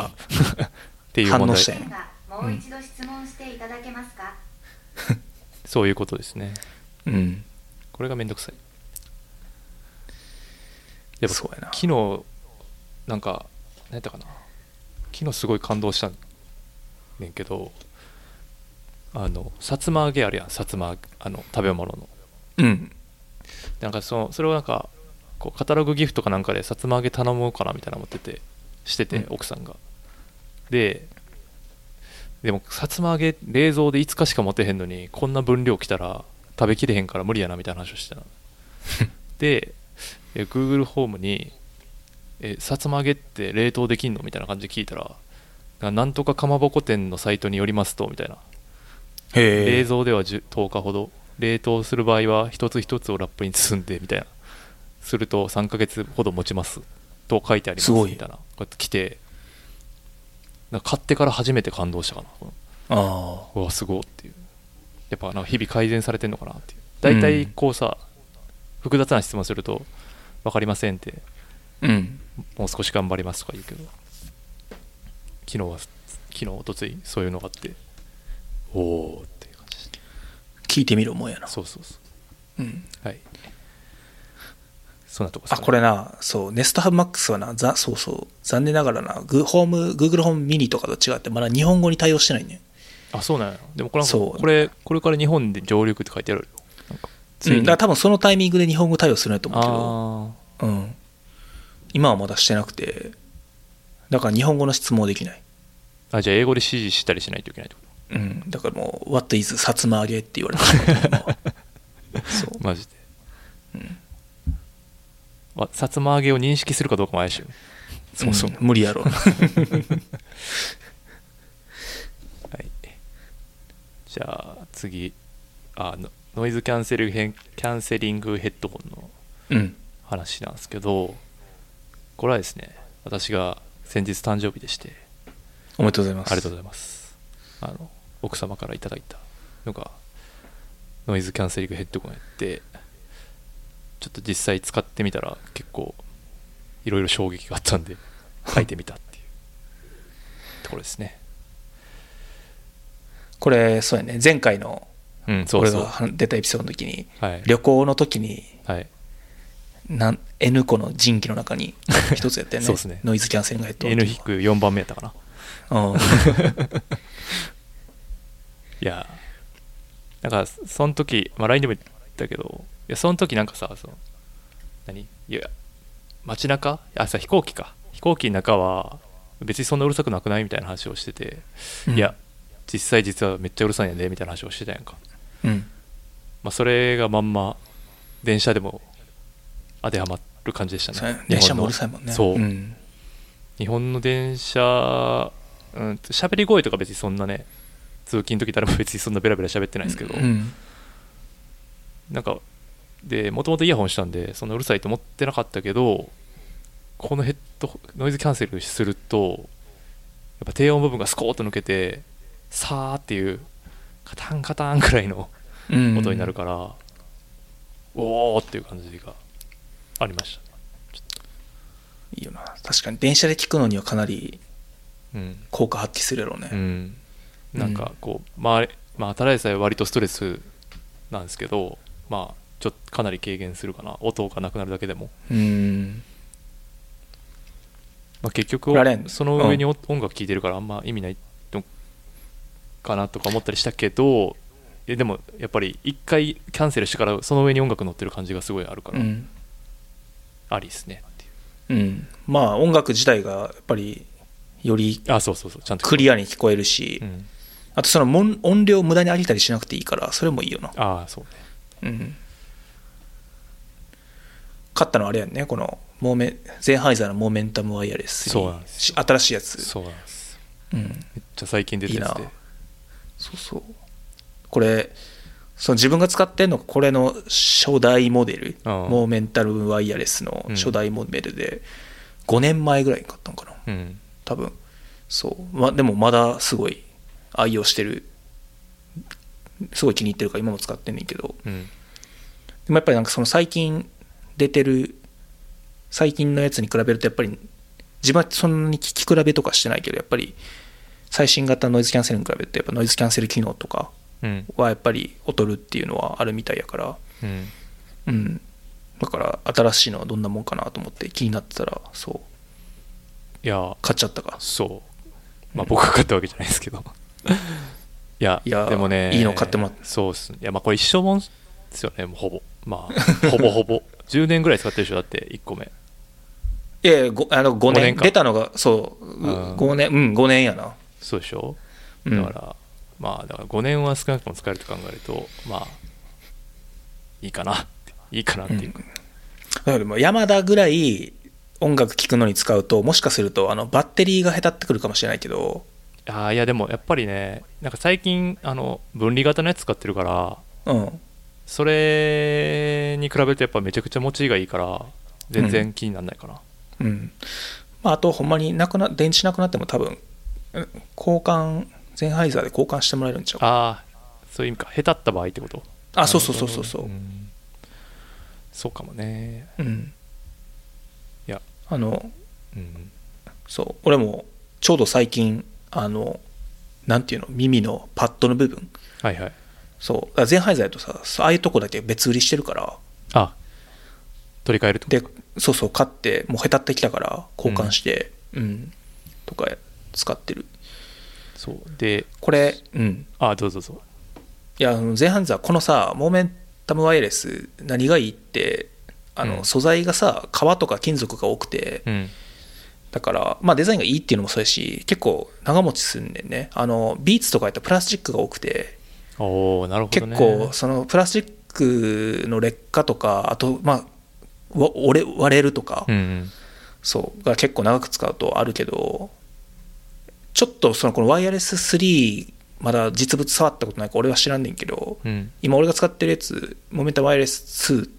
2じゃないかっていうのかなまあ初代モデルは金属と革の部分が多いから全然その本体がへたってくるっていうのはなくてこのパッドだけ変えれば全然いけてる今のところうん。うんいや、もうこれ、普通に、いや、もう一生やなと思いながら 使ってますけ ど。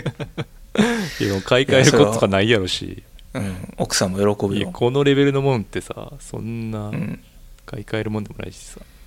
そうやなそうでも一つうーんとあの個人的なあれなんですけど、こううん USB-C 端子のものが初めてでああそうこかう C なんやそうそうそうなんですよ C なんですようんこんぼ多分世界うーんそう C がこうトレンドになりつつある世の中においては多そう分やねこっち方向的には正解なんですけど、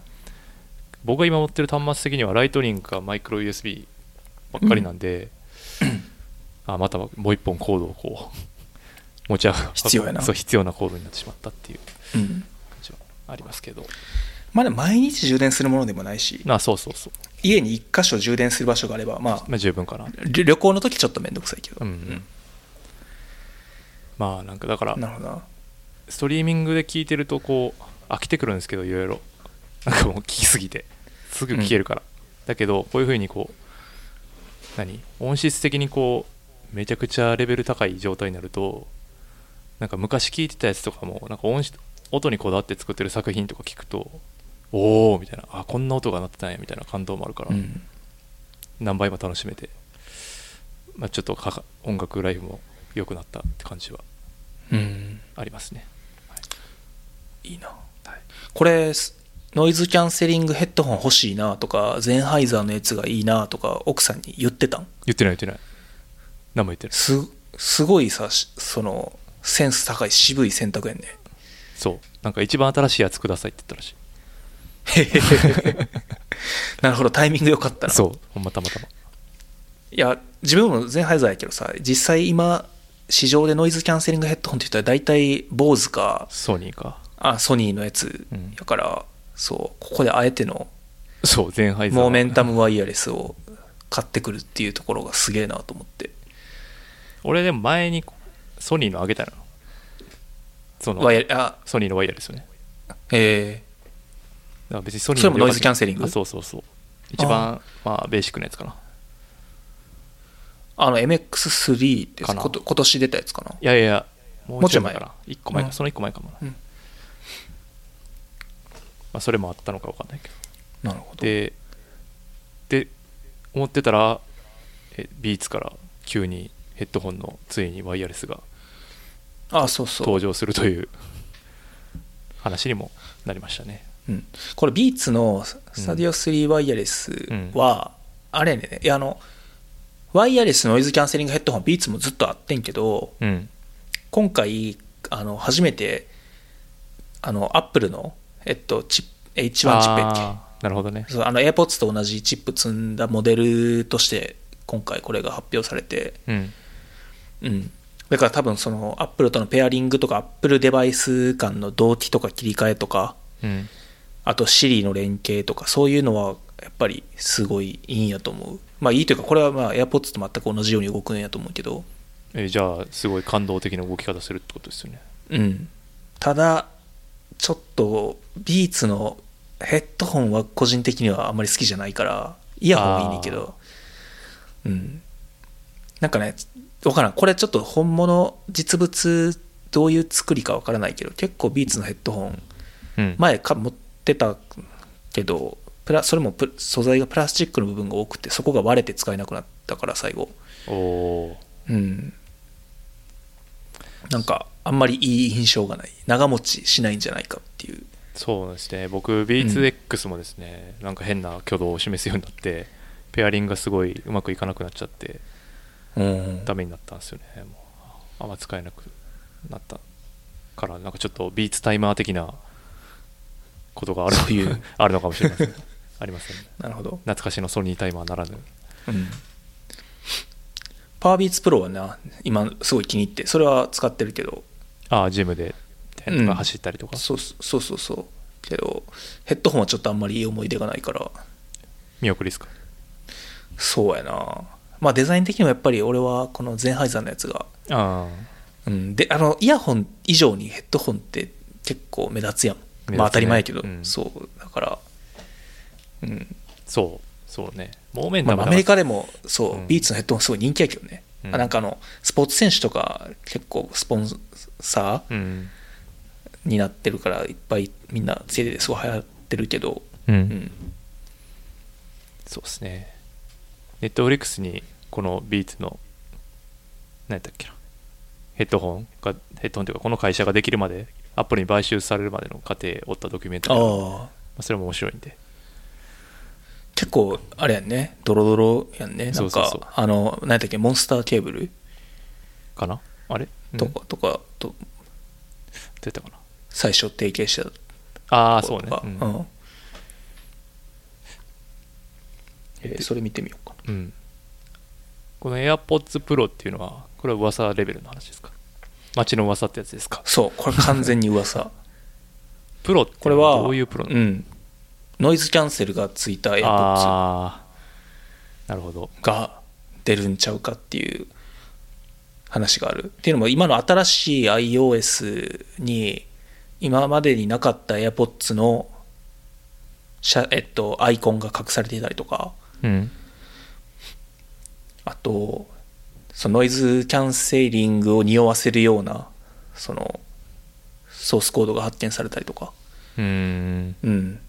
があったから近々出るかもっていうことが言われてるけどまあうんこれは出てみないと分からんね、あと出たとしてもすげえさ3万ぐらいになるっていう話今 AirPods1 万5000ぐらい今一一番番安くて1万8000円か6 7000円ぐらいちゃうあかあそんななあもんなのんやうん2種類あるあのワイヤレス充電に対応してるケースとそうじゃないケースであー微妙に値段が違ってたと思うけど確か安い方ワイヤレス充電できない方は1万8000円か7000円ぐらいちゃうかなうーんやっぱ街中で見るのは圧倒的にあれが多いからなやっぱうん。まあ、やっぱ iPhone 使ってる上では、まあそうねかなり、うん、便利。通称うどんうどん。うん。うどんの角度でこういきり具合が分かるっていうそうそう。うどんも出た時散々ね、バカにされてたけど、 ちょっとファッションアイテムっぽくなってきたもんね、今。いやめす最近完全にそうやと思うなんか若者みんなうどん刺してるよ、うん。すげえな。うん、だってなんかサードパーティー系もうどん型になってるやんかまあアンカーしかりやしそうやし、うん。そうじゃないなんか中華系もうどん型というかうん。まあ、すごいな。そうっすねあの、やっぱアップルそういうのうまいやんな。あの、iPod で最初さ、うんイヤホンを白いイヤホンにしたのあああれ革命やったなうん、あの頃までイヤホンって黒やったもんな全部黒やったのに、うんそう突然白いイヤホンがそれでふなんていうんか一気にあれはでポピュラーになっもてうどんとは違ってさ最初っからもうなんかめっちゃイケてる感なかったまあ、CM もそういうそうそうのを押し出してやってたもんね懐かしいなそれその CM にかかってた音楽の CD 買ってたわああ全然もう今や影も形もないけど多分アーティストはガジェットはそんな感じですかね そうやなちょっとまた年末とかにいろいろなセールとかでガジェット買うことがあるかもしれないから そしたらまたアップです最近ちょっとあんま何も買ってなくてああいや別にあの無理くり買わなくていいです いや、分かってるよ。欲しい、欲しいものしか買わないから、あーもちろん。うん。無理くり買わなくていいんでうん、でも今年 iPhone も Apple Watch も見送ったし、なんかあんまり、まあ iPad も去年買ったばっかりやし、ああ iPhone 見送ったんですかうん。プロ俺 iPhone 去年のやつやから、持ってるから。プロにしないんすかまあそう。うん、ちょっとカメラ羨ましいけどな。うんあの、超広角レンズ。そうそうそうそう、あれ、俺、ハネムーンの時にデジカメああそっか一眼レフで、そううんミラーレス一眼であの超広角レンズは買ってて、やっぱりその建物とか室建物とか室内の写真撮るのにすごいいいねんね、うん広角レンズって広く撮れるからねそうそう広く撮れるからいいけどそれが iPhone でも撮れるっていうのとあとナイトモード暗いところでも撮れるってういんううのんはかなり魅力的やけどちちょっとでもまあ1年で買い替えるほどのうん。ではなんか来年結構大きなアップデートになるっていう話もあるからああ、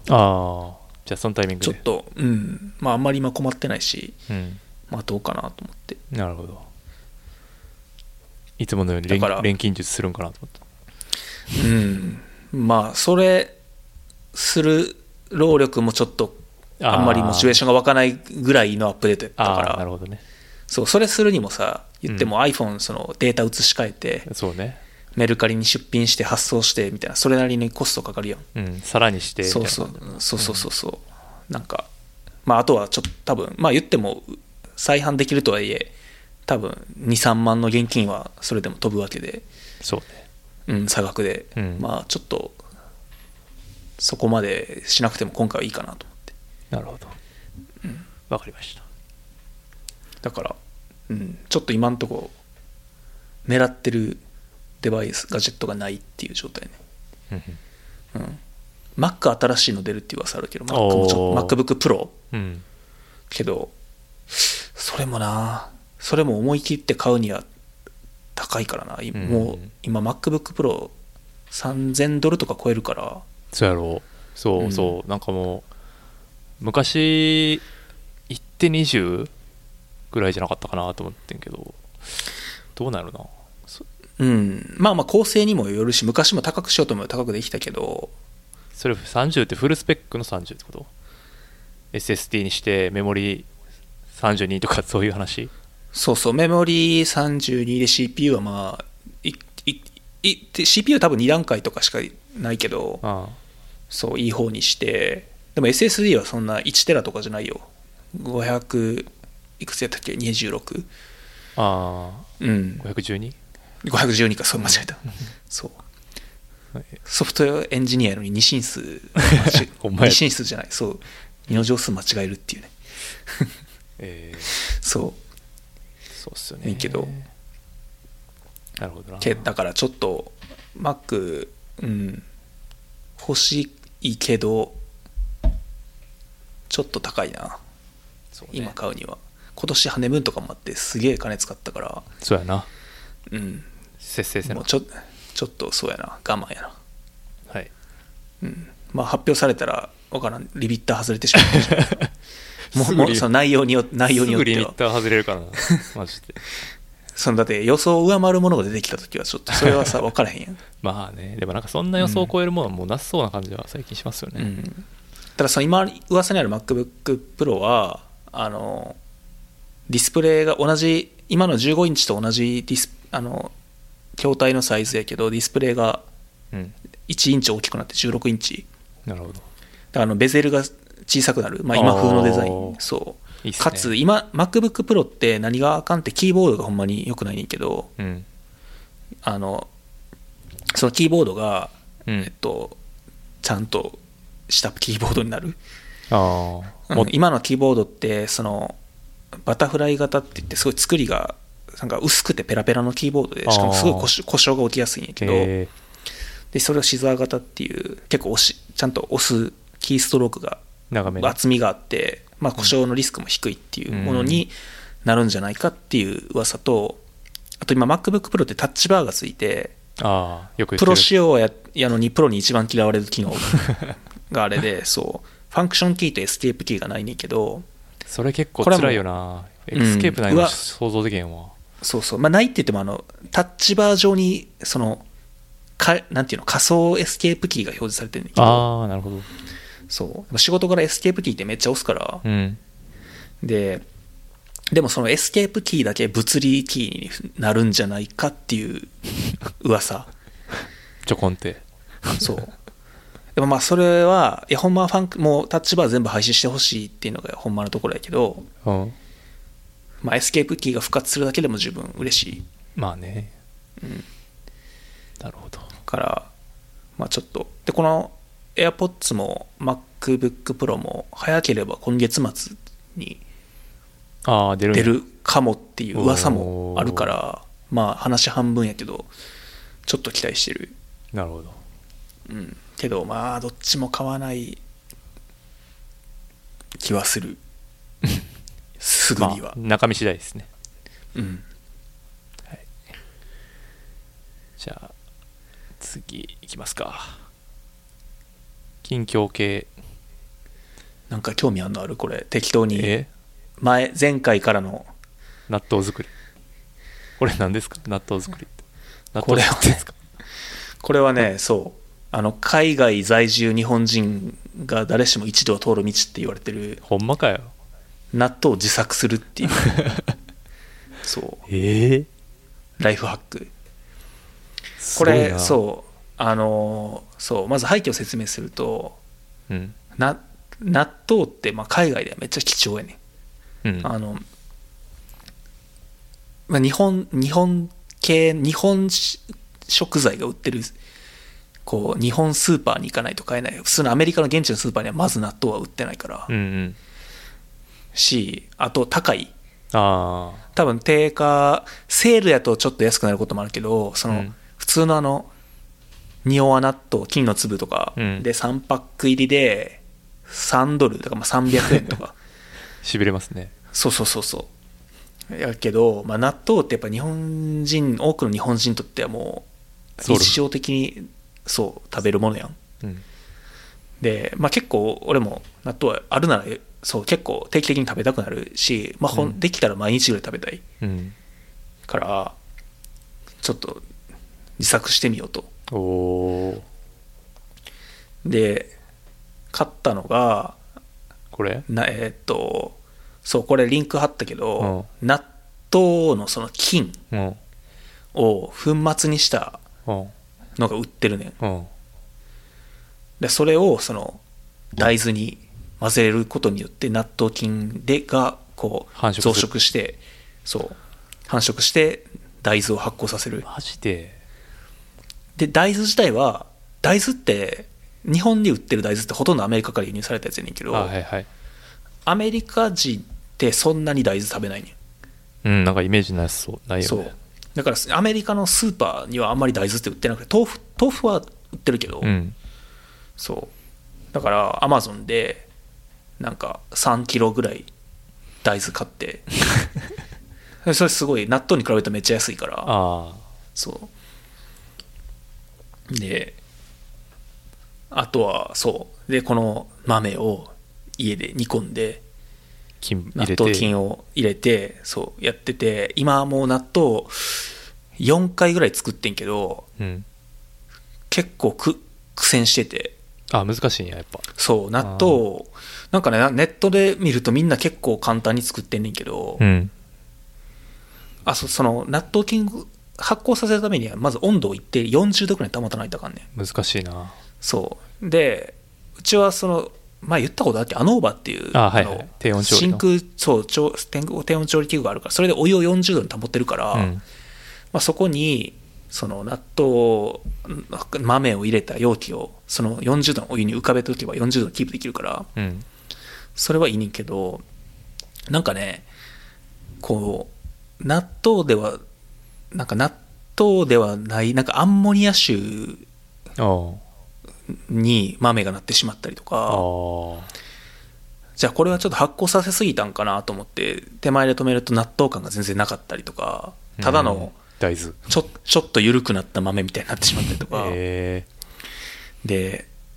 1回だけなんかうまくいってめっちゃ普通に美味しい納豆ができへんけど、えうん。まだねちょっと解を見出せてないあースキルがパラメーーターがどれなのか分かんない。分からんそうそうそうそうそうやへしーあと結構気をつけないといけないのはその他の雑菌が入ると普通に豆が腐るから そうだからその消毒とかも結構気を使わなめいっといけなくちてゃむずいやん。うん。だからね、ちょっと今、苦戦中、あの、なんかアドバイスあったら教えて。いや、ないわ。あるか。納豆やったら儲かるってこと逆にじゃあ。いや、買う人限られてるんちゃ う。まず、いや、あの、いくら日本食好きっていう、その中国人とかアメリカ人とあっても納豆食える人はほ俺ほとんど見たことないあ寿司とかはあ。ああ、そうね。結構好きな人いるけど、寿司そうめちゃめちゃその地日家の人でもはねうん。納豆は無理っていう人がほとんどやな、うん。なんか納豆も別にそんな俺、めっちゃ食いたいとかあんまないかな。まあただえ週に週に何パックぐらい食べる朝に出てくなんか朝そう奥さんご飯派やからうんそれでちょっと食べるぐらいかな俺だからい週2とかぐらい 2, ああ2食ぐらいだからまあでも俺もそれぐらいなえでそれさもうなしで1ヶ月とかいけるえ別になくても全然大丈夫だけどあほんま、うん俺あまあい別にいけなくはないけどうんあ濃い食いた宿い題あるみうんし奥さんはめもっと納豆好きやからなあいやじゃあうちはい今どうしてるかっていうとそのさっき言ったように1パック3一パックあの3つ入りが普段は3ドルすんねんけどそれが1.5ドルとかもうほんまにすごい時だと1ドルとかになる時があってーあなんか賞味期限的なあそうセールで、うんなんうんであでも今日アメリカの納豆って基本冷凍した状態で売ってんねんうーんあのだから賞味期限ってないねんけどだからそれでなんか大量にその3個入りを10個とか買ってで冷凍庫に全部保存して大事に食べたりすんね んけどえーうんいやあでもそのさ買ってきた納豆を混ぜ大豆に混ぜて納豆菌を繁殖させるって方法ないのそうそれもありありなんやうん、んそれもできるけどうん納豆菌を使った方が簡単ってなってあたあかそうなんらやうんそうやってんねんけどただやっぱねあのそう納豆を作り始めてからいろいろ調べてんねんけどうんやっぱりその納豆各社はあの納豆菌の開発競争もあるみたいでうん例えばあの蜜缶はその納豆臭が抑えられた納豆菌を発見してうんあの菌の粒仁王納豆をあー開発開発してあれが大ヒットしたうんうんとかだからその菌の種類によってもやっぱ納豆の味は結構違うらしいからもしかするとその俺の納豆き使ってる納豆菌はあんまり良くないのかもしれないああなるほどなけどそう一回美味しくできたから多分いそうその一回うまくいったことがなかったらちょっと心折れてたかもしれへんけど まあだからなんかこコツがつかまえればずっとうまく作れそういけるんじゃないかと信じてんねんけど まだ答えは見えすずいげえなそのしなんか執念ないな納豆に対してはやまあまあでも海外に住かんでたらあ買れえやばないやうんまあうちはまだな買いに行けるからいいねんうん めんどいけどそのウーバーで20分ぐらい行けば買えるから、まあ、月1回 1ヶ月分納豆を買うっていうのは別にやれなくはないねんけどウーバーで買いに行くんやそうそうそうそう だ大変やかならちゃんとあれやで、ね、運転手の人が臭くないようにあの、うんこう肉買う時みたいにな納豆1個ずつこうビニール袋でちゃんとくる んでそれで持って帰ってくんねんけどおな納豆納豆密輸人みたいになればいいねでもそのなんかうちは買いに行けるからほんまにもう納豆なんか全然売ってないっていうエリアの人ところに住んでる人、うんそうもういっぱいいるし、まあ、あとやっぱ買いに行くのめんどくさいからやっぱ家で大量生産できるならうんなるほど、ね、いいかなとは思うけど、うんまあ、とりあえず今最初にその買った3キロぐらいの大豆がなくなるまではちょっとトライするわそれ使い切っても答えが見えなかったらもう買うなんかでも実験みたいで楽しそうですねなんかこう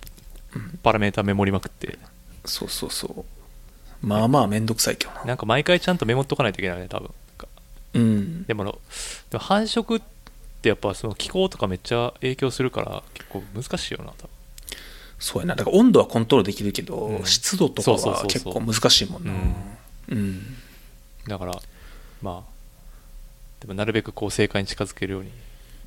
応援してます なんかそうケミカルな式典からのアドバイスがあったらいつでも待ってるから教えてないやもう完全に生物科学やろ それ某社長に聞いた方がいいんじ確かにゃん、うん、それはいいアイディアかもしれない うん、なんかつそれツイッターに書いてまたバズりそうな感じ だなはい圧力鍋は何すかじゃああとこれはな納豆から続いてんねんけど、うんそのさっき言ったみたいに納豆を作るためにはまず大豆を茹でなあかんねんあ でも大豆 って結構自分で乾燥した大豆茹でたことあるあないよそんなあのむっちゃ時間かかんねんああ、硬そうやもんねな多分んか。そう納豆まあ納豆ってしかも普通の多分煮豆とかで食べるより結構柔らかめに煮るからうん。多分少なくとも45時間とか、うーん。なんか人によっては12時間煮ろとか書いてるんだけど、えむちゃくちゃその間その鍋見るのもめんどくさいし光熱費もかかるしーうん。そうで部屋その煮豆臭で充満す るしだから結構辛いものがあるからあ、なるでほどね圧。圧力鍋やとその一瞬で豆が煮れんねんええええな。で、まあ、俺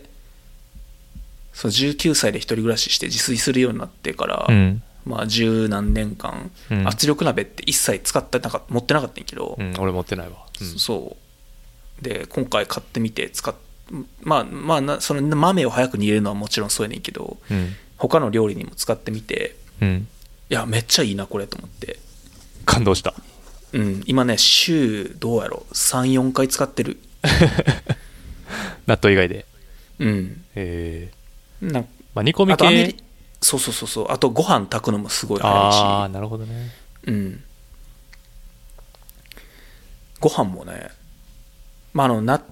圧力かかるまで沸騰させて圧力かかるまでの時間はかかるけど、それ除くと火かける時間うん。 3, 3分とかええそうで炊けるからすごいな。うんなんかもう食べたいってご飯米食べようかなってなってから作っ炊いても余裕ですぐ間に合うカップラーメン感覚。そうそう、あ、まあか、そうやな。カップラーメンより若干面倒いけど、研ぐし。ああ、まあまあ、そうやけど、そのあ時とそ間の的な感覚で言う火と。そうそうそうそうそうそうそう。けど、まあまあ、それに近い。くて。あとは、アメリカやとさ、塊のお肉は結構、だから簡単に手に入るから。っていうか、塊の肉しか売ってないんだけど、うん。薄切り肉ってアメリカには売ってないから。うん。そう。けど、だからそれで、豚バラの塊からこう、あの、角煮作ったりとか。もうすごい簡単にできれて。楽しそうやうな。ん、そういいねんじゃあもう、あの納豆の売人として 活躍する日も近い な闇そうやな闇納豆ディーラーとして闇納豆あるかもしれんなシリコンバレーの納豆が牛牛汁かもしれないシェアの9割を牛耳る清水納豆っつって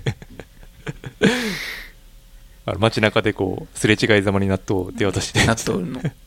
むっちゃ臭いやん圧力鍋あったらだって大量に入れれるやんたくさんすぐいやつそうやなめっちゃでかい圧力鍋買わなあかんな、うんサイドビジネスあの うん、でもこれちょっと圧力鍋ねあのなんかもし結婚のお祝いとかで誰かに何欲しいって聞かれることあったらちょっとああ候候補に入れたらいいかもしれんいなるほどなでも結構するんちゃう、圧力鍋って23万そんなしなやい物によるいす安いやつやと多分や4000円とか5000円であるうしん そう俺はちょっといいやつ買ってそれは、うん、2万ぐらいしたけ どめっちゃいいやつやん今でもまあまあでもそれぐらいのやつもあるあのあーでこれもさっきのヘッドホンじゃないけど一生もんやからああなるほどねまあ確かにまあそうかまあまあいいかなと思ってそそうねだから4000 5000の買ってなんかこうしょうもない感じやったなう、うん結局じゃあ最初からって感じやもんなうん、わかりますしかもそういろいろドイツのメーカーのやつ買ってんけどうんいろいろなんか足調べた結果アメリカに売ってるそのドイツメーカーのやつより日本に売ってるやつの方が俺のやつなんか好み要件に合ってそうでそうそあうーだから日本のアマゾンから国際配送で 買ってなんやねんそれあのな結構これななんかしらんけどそのヨーロッパ系のメーカーの日本の家庭用品って結構日本向けに作ってるもの多くてうーんアメリカにはないアメリカとかはもうそもそもヨーロッパにもないものとか結構あんねんそうなんやうん、あの俺が買ってたそのフィスラーっていうドイツのうん調理器具メーカーのやつやけど、うん結構機能も違う例えば圧力かけられるその調整できる幅が違うとかうんうんあと鍋にメモリついてないけどこれはねアメリカ一番困るのがそのリットル単位じゃないねんなああオガンスとガロかンそうそうガロンとかの単位やからそれちょっと使いづらいし、うん。うん、あとまあこれはその圧力鍋の話だけど例えばティファールとかあと、ティファールフランスかどっかやろうん。でえーっと何やったっけあのブリタドイツの浄水器うん。あ、ブリとタ。かはいはいはい。そうそうそうそうそうあの辺とかも日本に売ってるそのなんかハイレベルのせいなんかこう機能が多いとかうんの製品がアメリカにはないとか、うんうんうんあのほらティファールって取って取れるやつ有名やんうん。わかるうん。わかるわかる。うんあれもアメリカにはないね普通に取って固定のうん。鍋しかなくてティファールのアメリカは、あであ。あれもわざ。ざわざ日本から買ったりとかしたなるほどな。ティファールってあの取っ手が取れるとかさ鍋の蓋がさ重ねられるとかさうん。なんかそういう収納に気を使ってるのあがーティファールそう押してるけどあれはアメリカにはなくてやっぱ、スペースが限られてるっていう認識があるかないかなんかな。ヨうーんロッパととかか、別に広そうやけどね、家とか。うんうん。そうやね圧力鍋山田は結構自炊するしうん、なんか気にはなってるな。うんなんかまだ未開の地って感じですね。これはね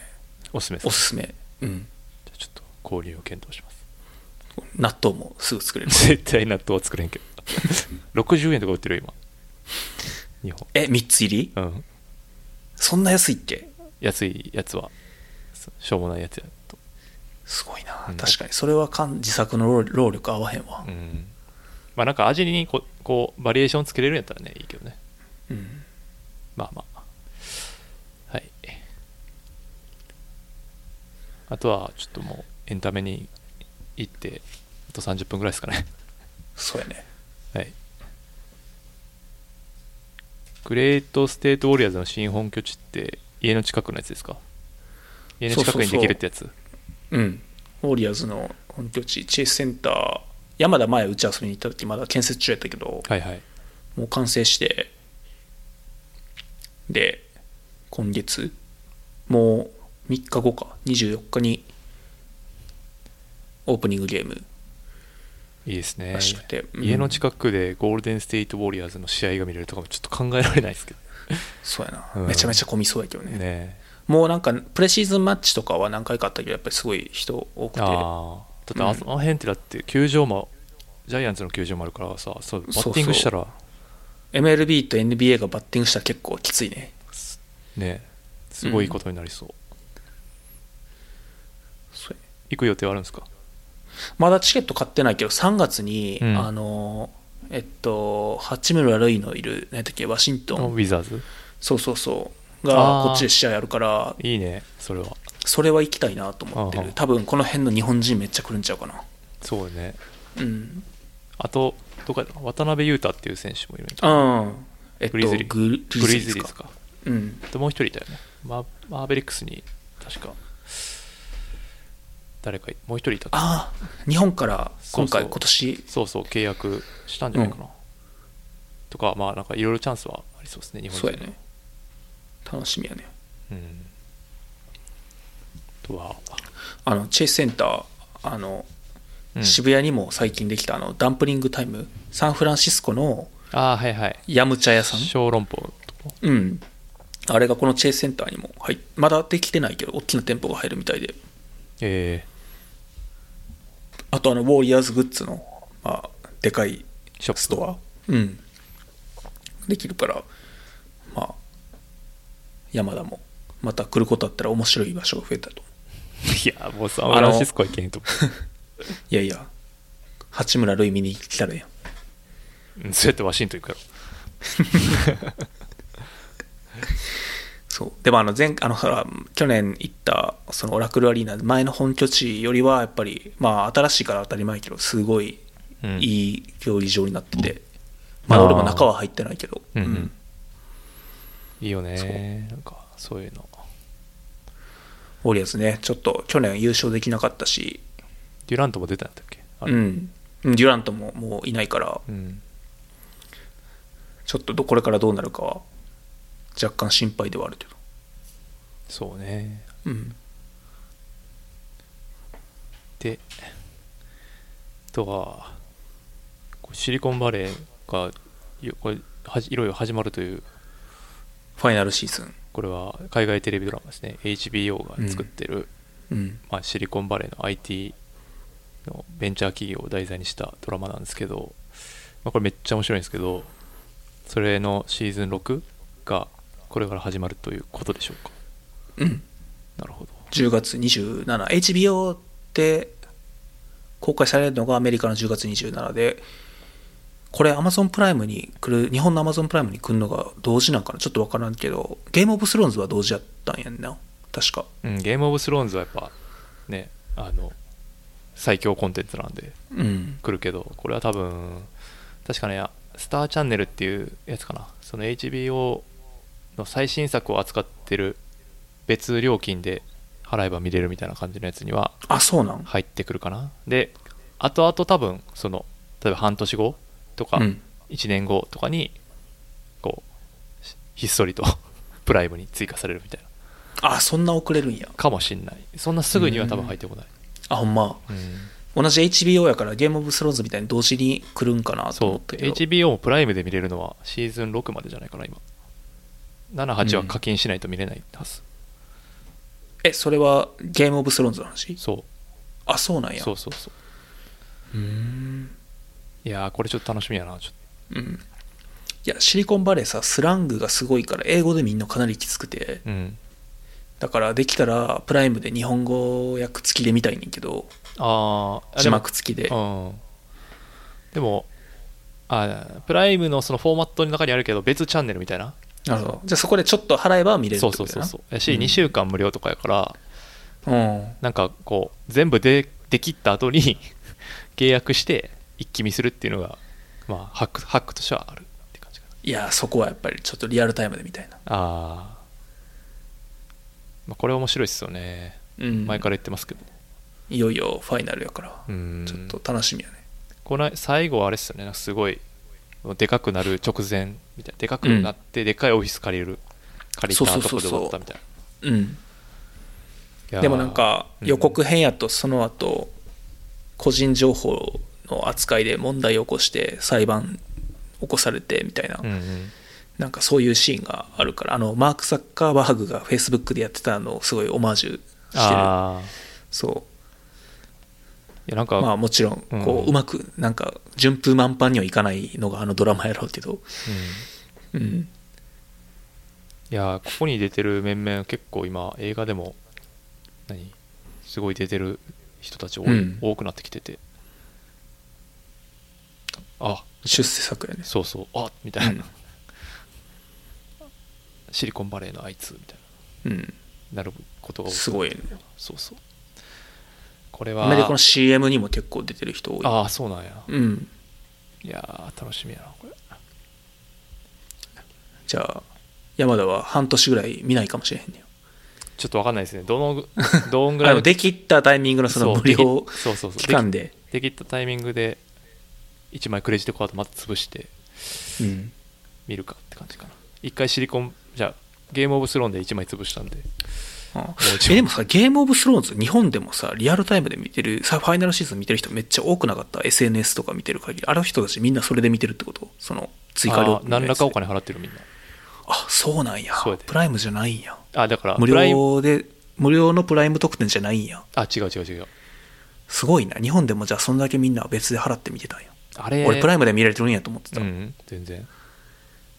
あそのフォーマットはプライムやけど、その中の別のやつ、だから、あの、普通のプライムの契約ではれない最新見れなかったってことやんね。そう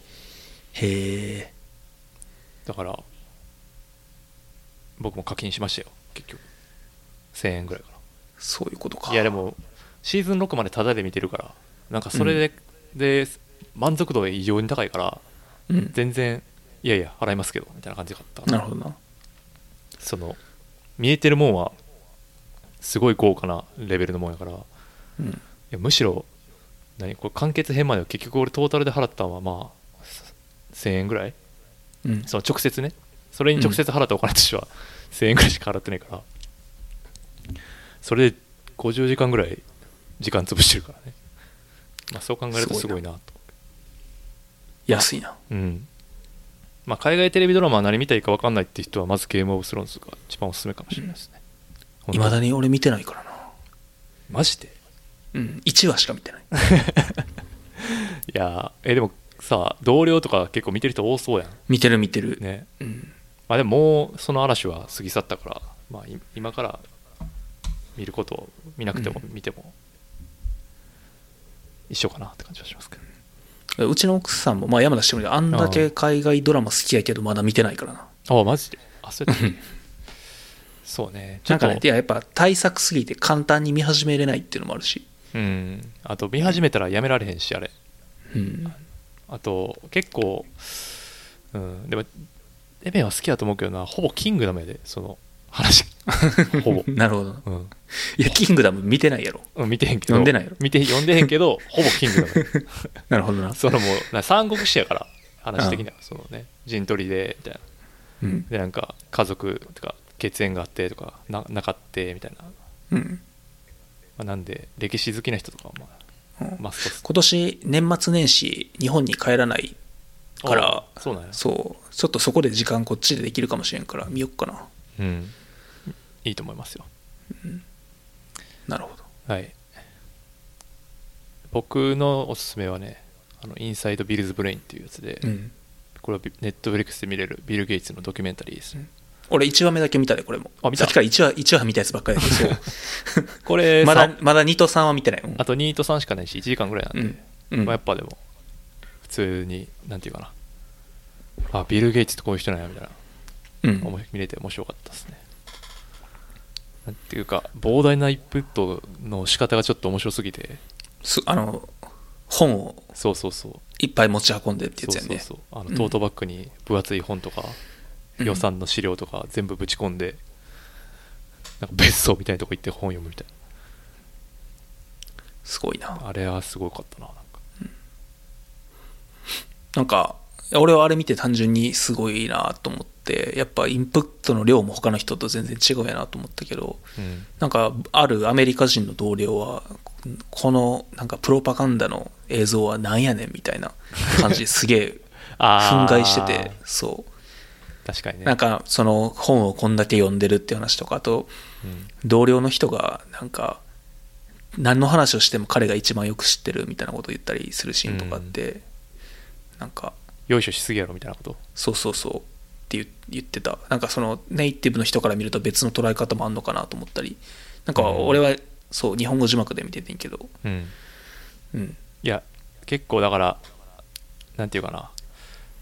当時 OS の独占あこれでも2とか3に入ってる話なんでちょっとあんま言えないですけどああそうあなんかそういう当時のその独占禁止法違反した時の話とかまあ、うん当時出てくるんだけど違反疑惑かうん話が出てくるんだけどやっぱその時にめっちゃ怖い顔すん ねんなやっぱその辺がやっぱりなんていうかなあーっていう感じはしするよねあでも確かに全体的にうーんとやっぱビル・ゲイツって賢くて偉大ですよねって話にはなってるかな、ーうんうん、だからもうちょっとこうソーシャルネットワークとかビルゲイあーあとスティーブ・ジョブズみたいな感じでフィクショナリ系で自伝作んないとあダメかなとでも悪が強くそうそうそう、うんそれやっぱし死なないと作んないのかなって感じはあうんあるっすね、まあでもねこんだけ今一人一人が一人一台もしくはそれ以上コンピューターを持ってるっていう未来を描いて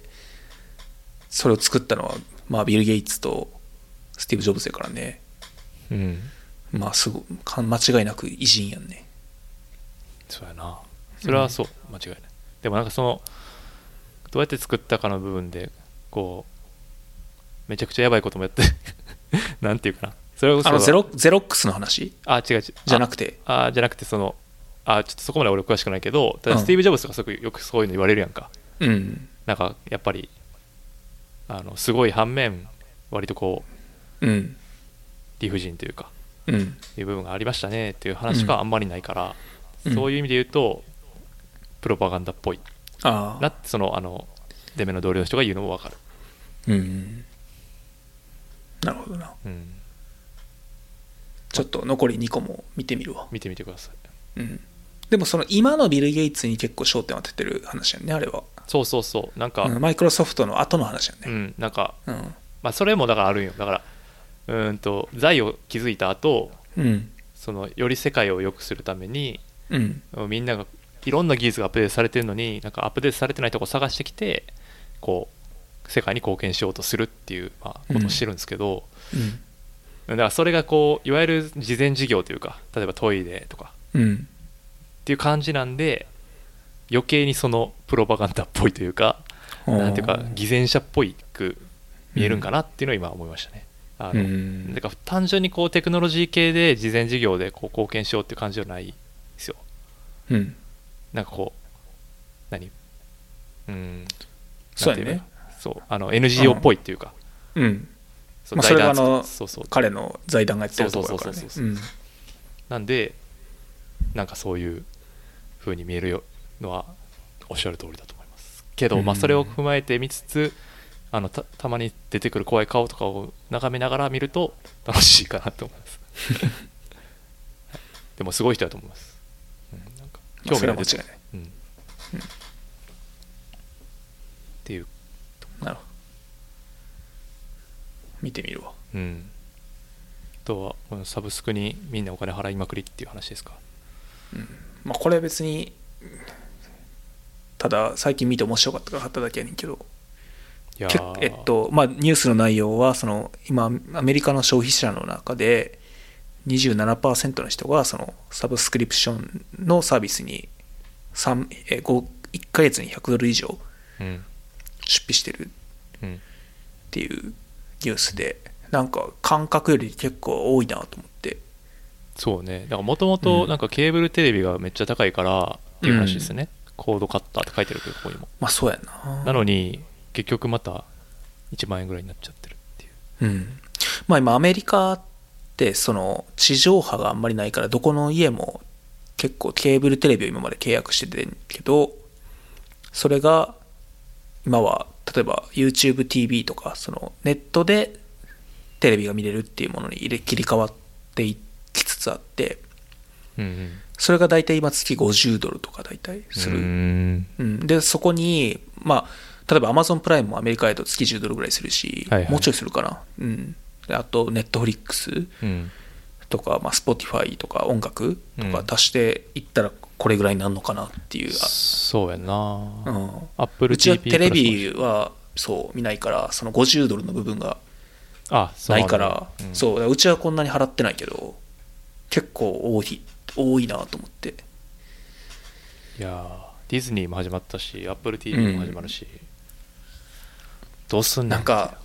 ちょっと乱立してしかもそれぞれがその独占コンテンツでを持ち始めるのは結構消費者的にはやっぱりやりづらいよねうん、あと、ネットフリックスは映画の質がちょっと落ちつつあるというかうんやっぱりオリジナルコンテンツにお金割いてるからああなんか配信される映画のレベル感がやっぱプライムの方が今いいかなっていうぐらいやし、ううんん、日本で言うとねうん、あれやねでもクレイジー・リッチ・アジアンズはネットリックス来たよね来たうん来たもう一回見ようと思っておおそうっすねまだ結構払ってるよなとは思うなネットフリックスアマゾンアップルミュージックかでもそれやと月3000円はいかないやろそう3000円ぐらい、うんでも日本で言うとそうねあんまりねちょっと多い方かもしれないです両方うんネットフリックスとアマゾン両方ネットフリックスはそんな多くないですよねそもそもね入ってる人あそうやねうん、でプライムも日本やと安いしねそう月換算3400円ぐらいやろあもうちょ値段上がったから500円ぐらいあそうなんのやあそんぐらいだったのかまあでもそれでも安いわなあのあんだけいろいろついてきてそうそう音楽ついてるし、うんうん写真のストレージも無制限で、あと何やったっけあまあ配達が早く来ると配達が当日に来る しそうね、そうやねんななんかもうアマゾンのあの速度に慣れててさ前楽天かなんかで買い物して発注してから5日ぐらい4日とかそんぐらいかかったら、めちゃくちゃびっくりするやんそうストレスがすごくてわかるでも別にそんなすぐ欲しいもんちゃうね別にうん今すぐなくても全然困れへんもんやのにうんめっちゃイライラしちゃうっていうああもうこれも良くないなって思いましたね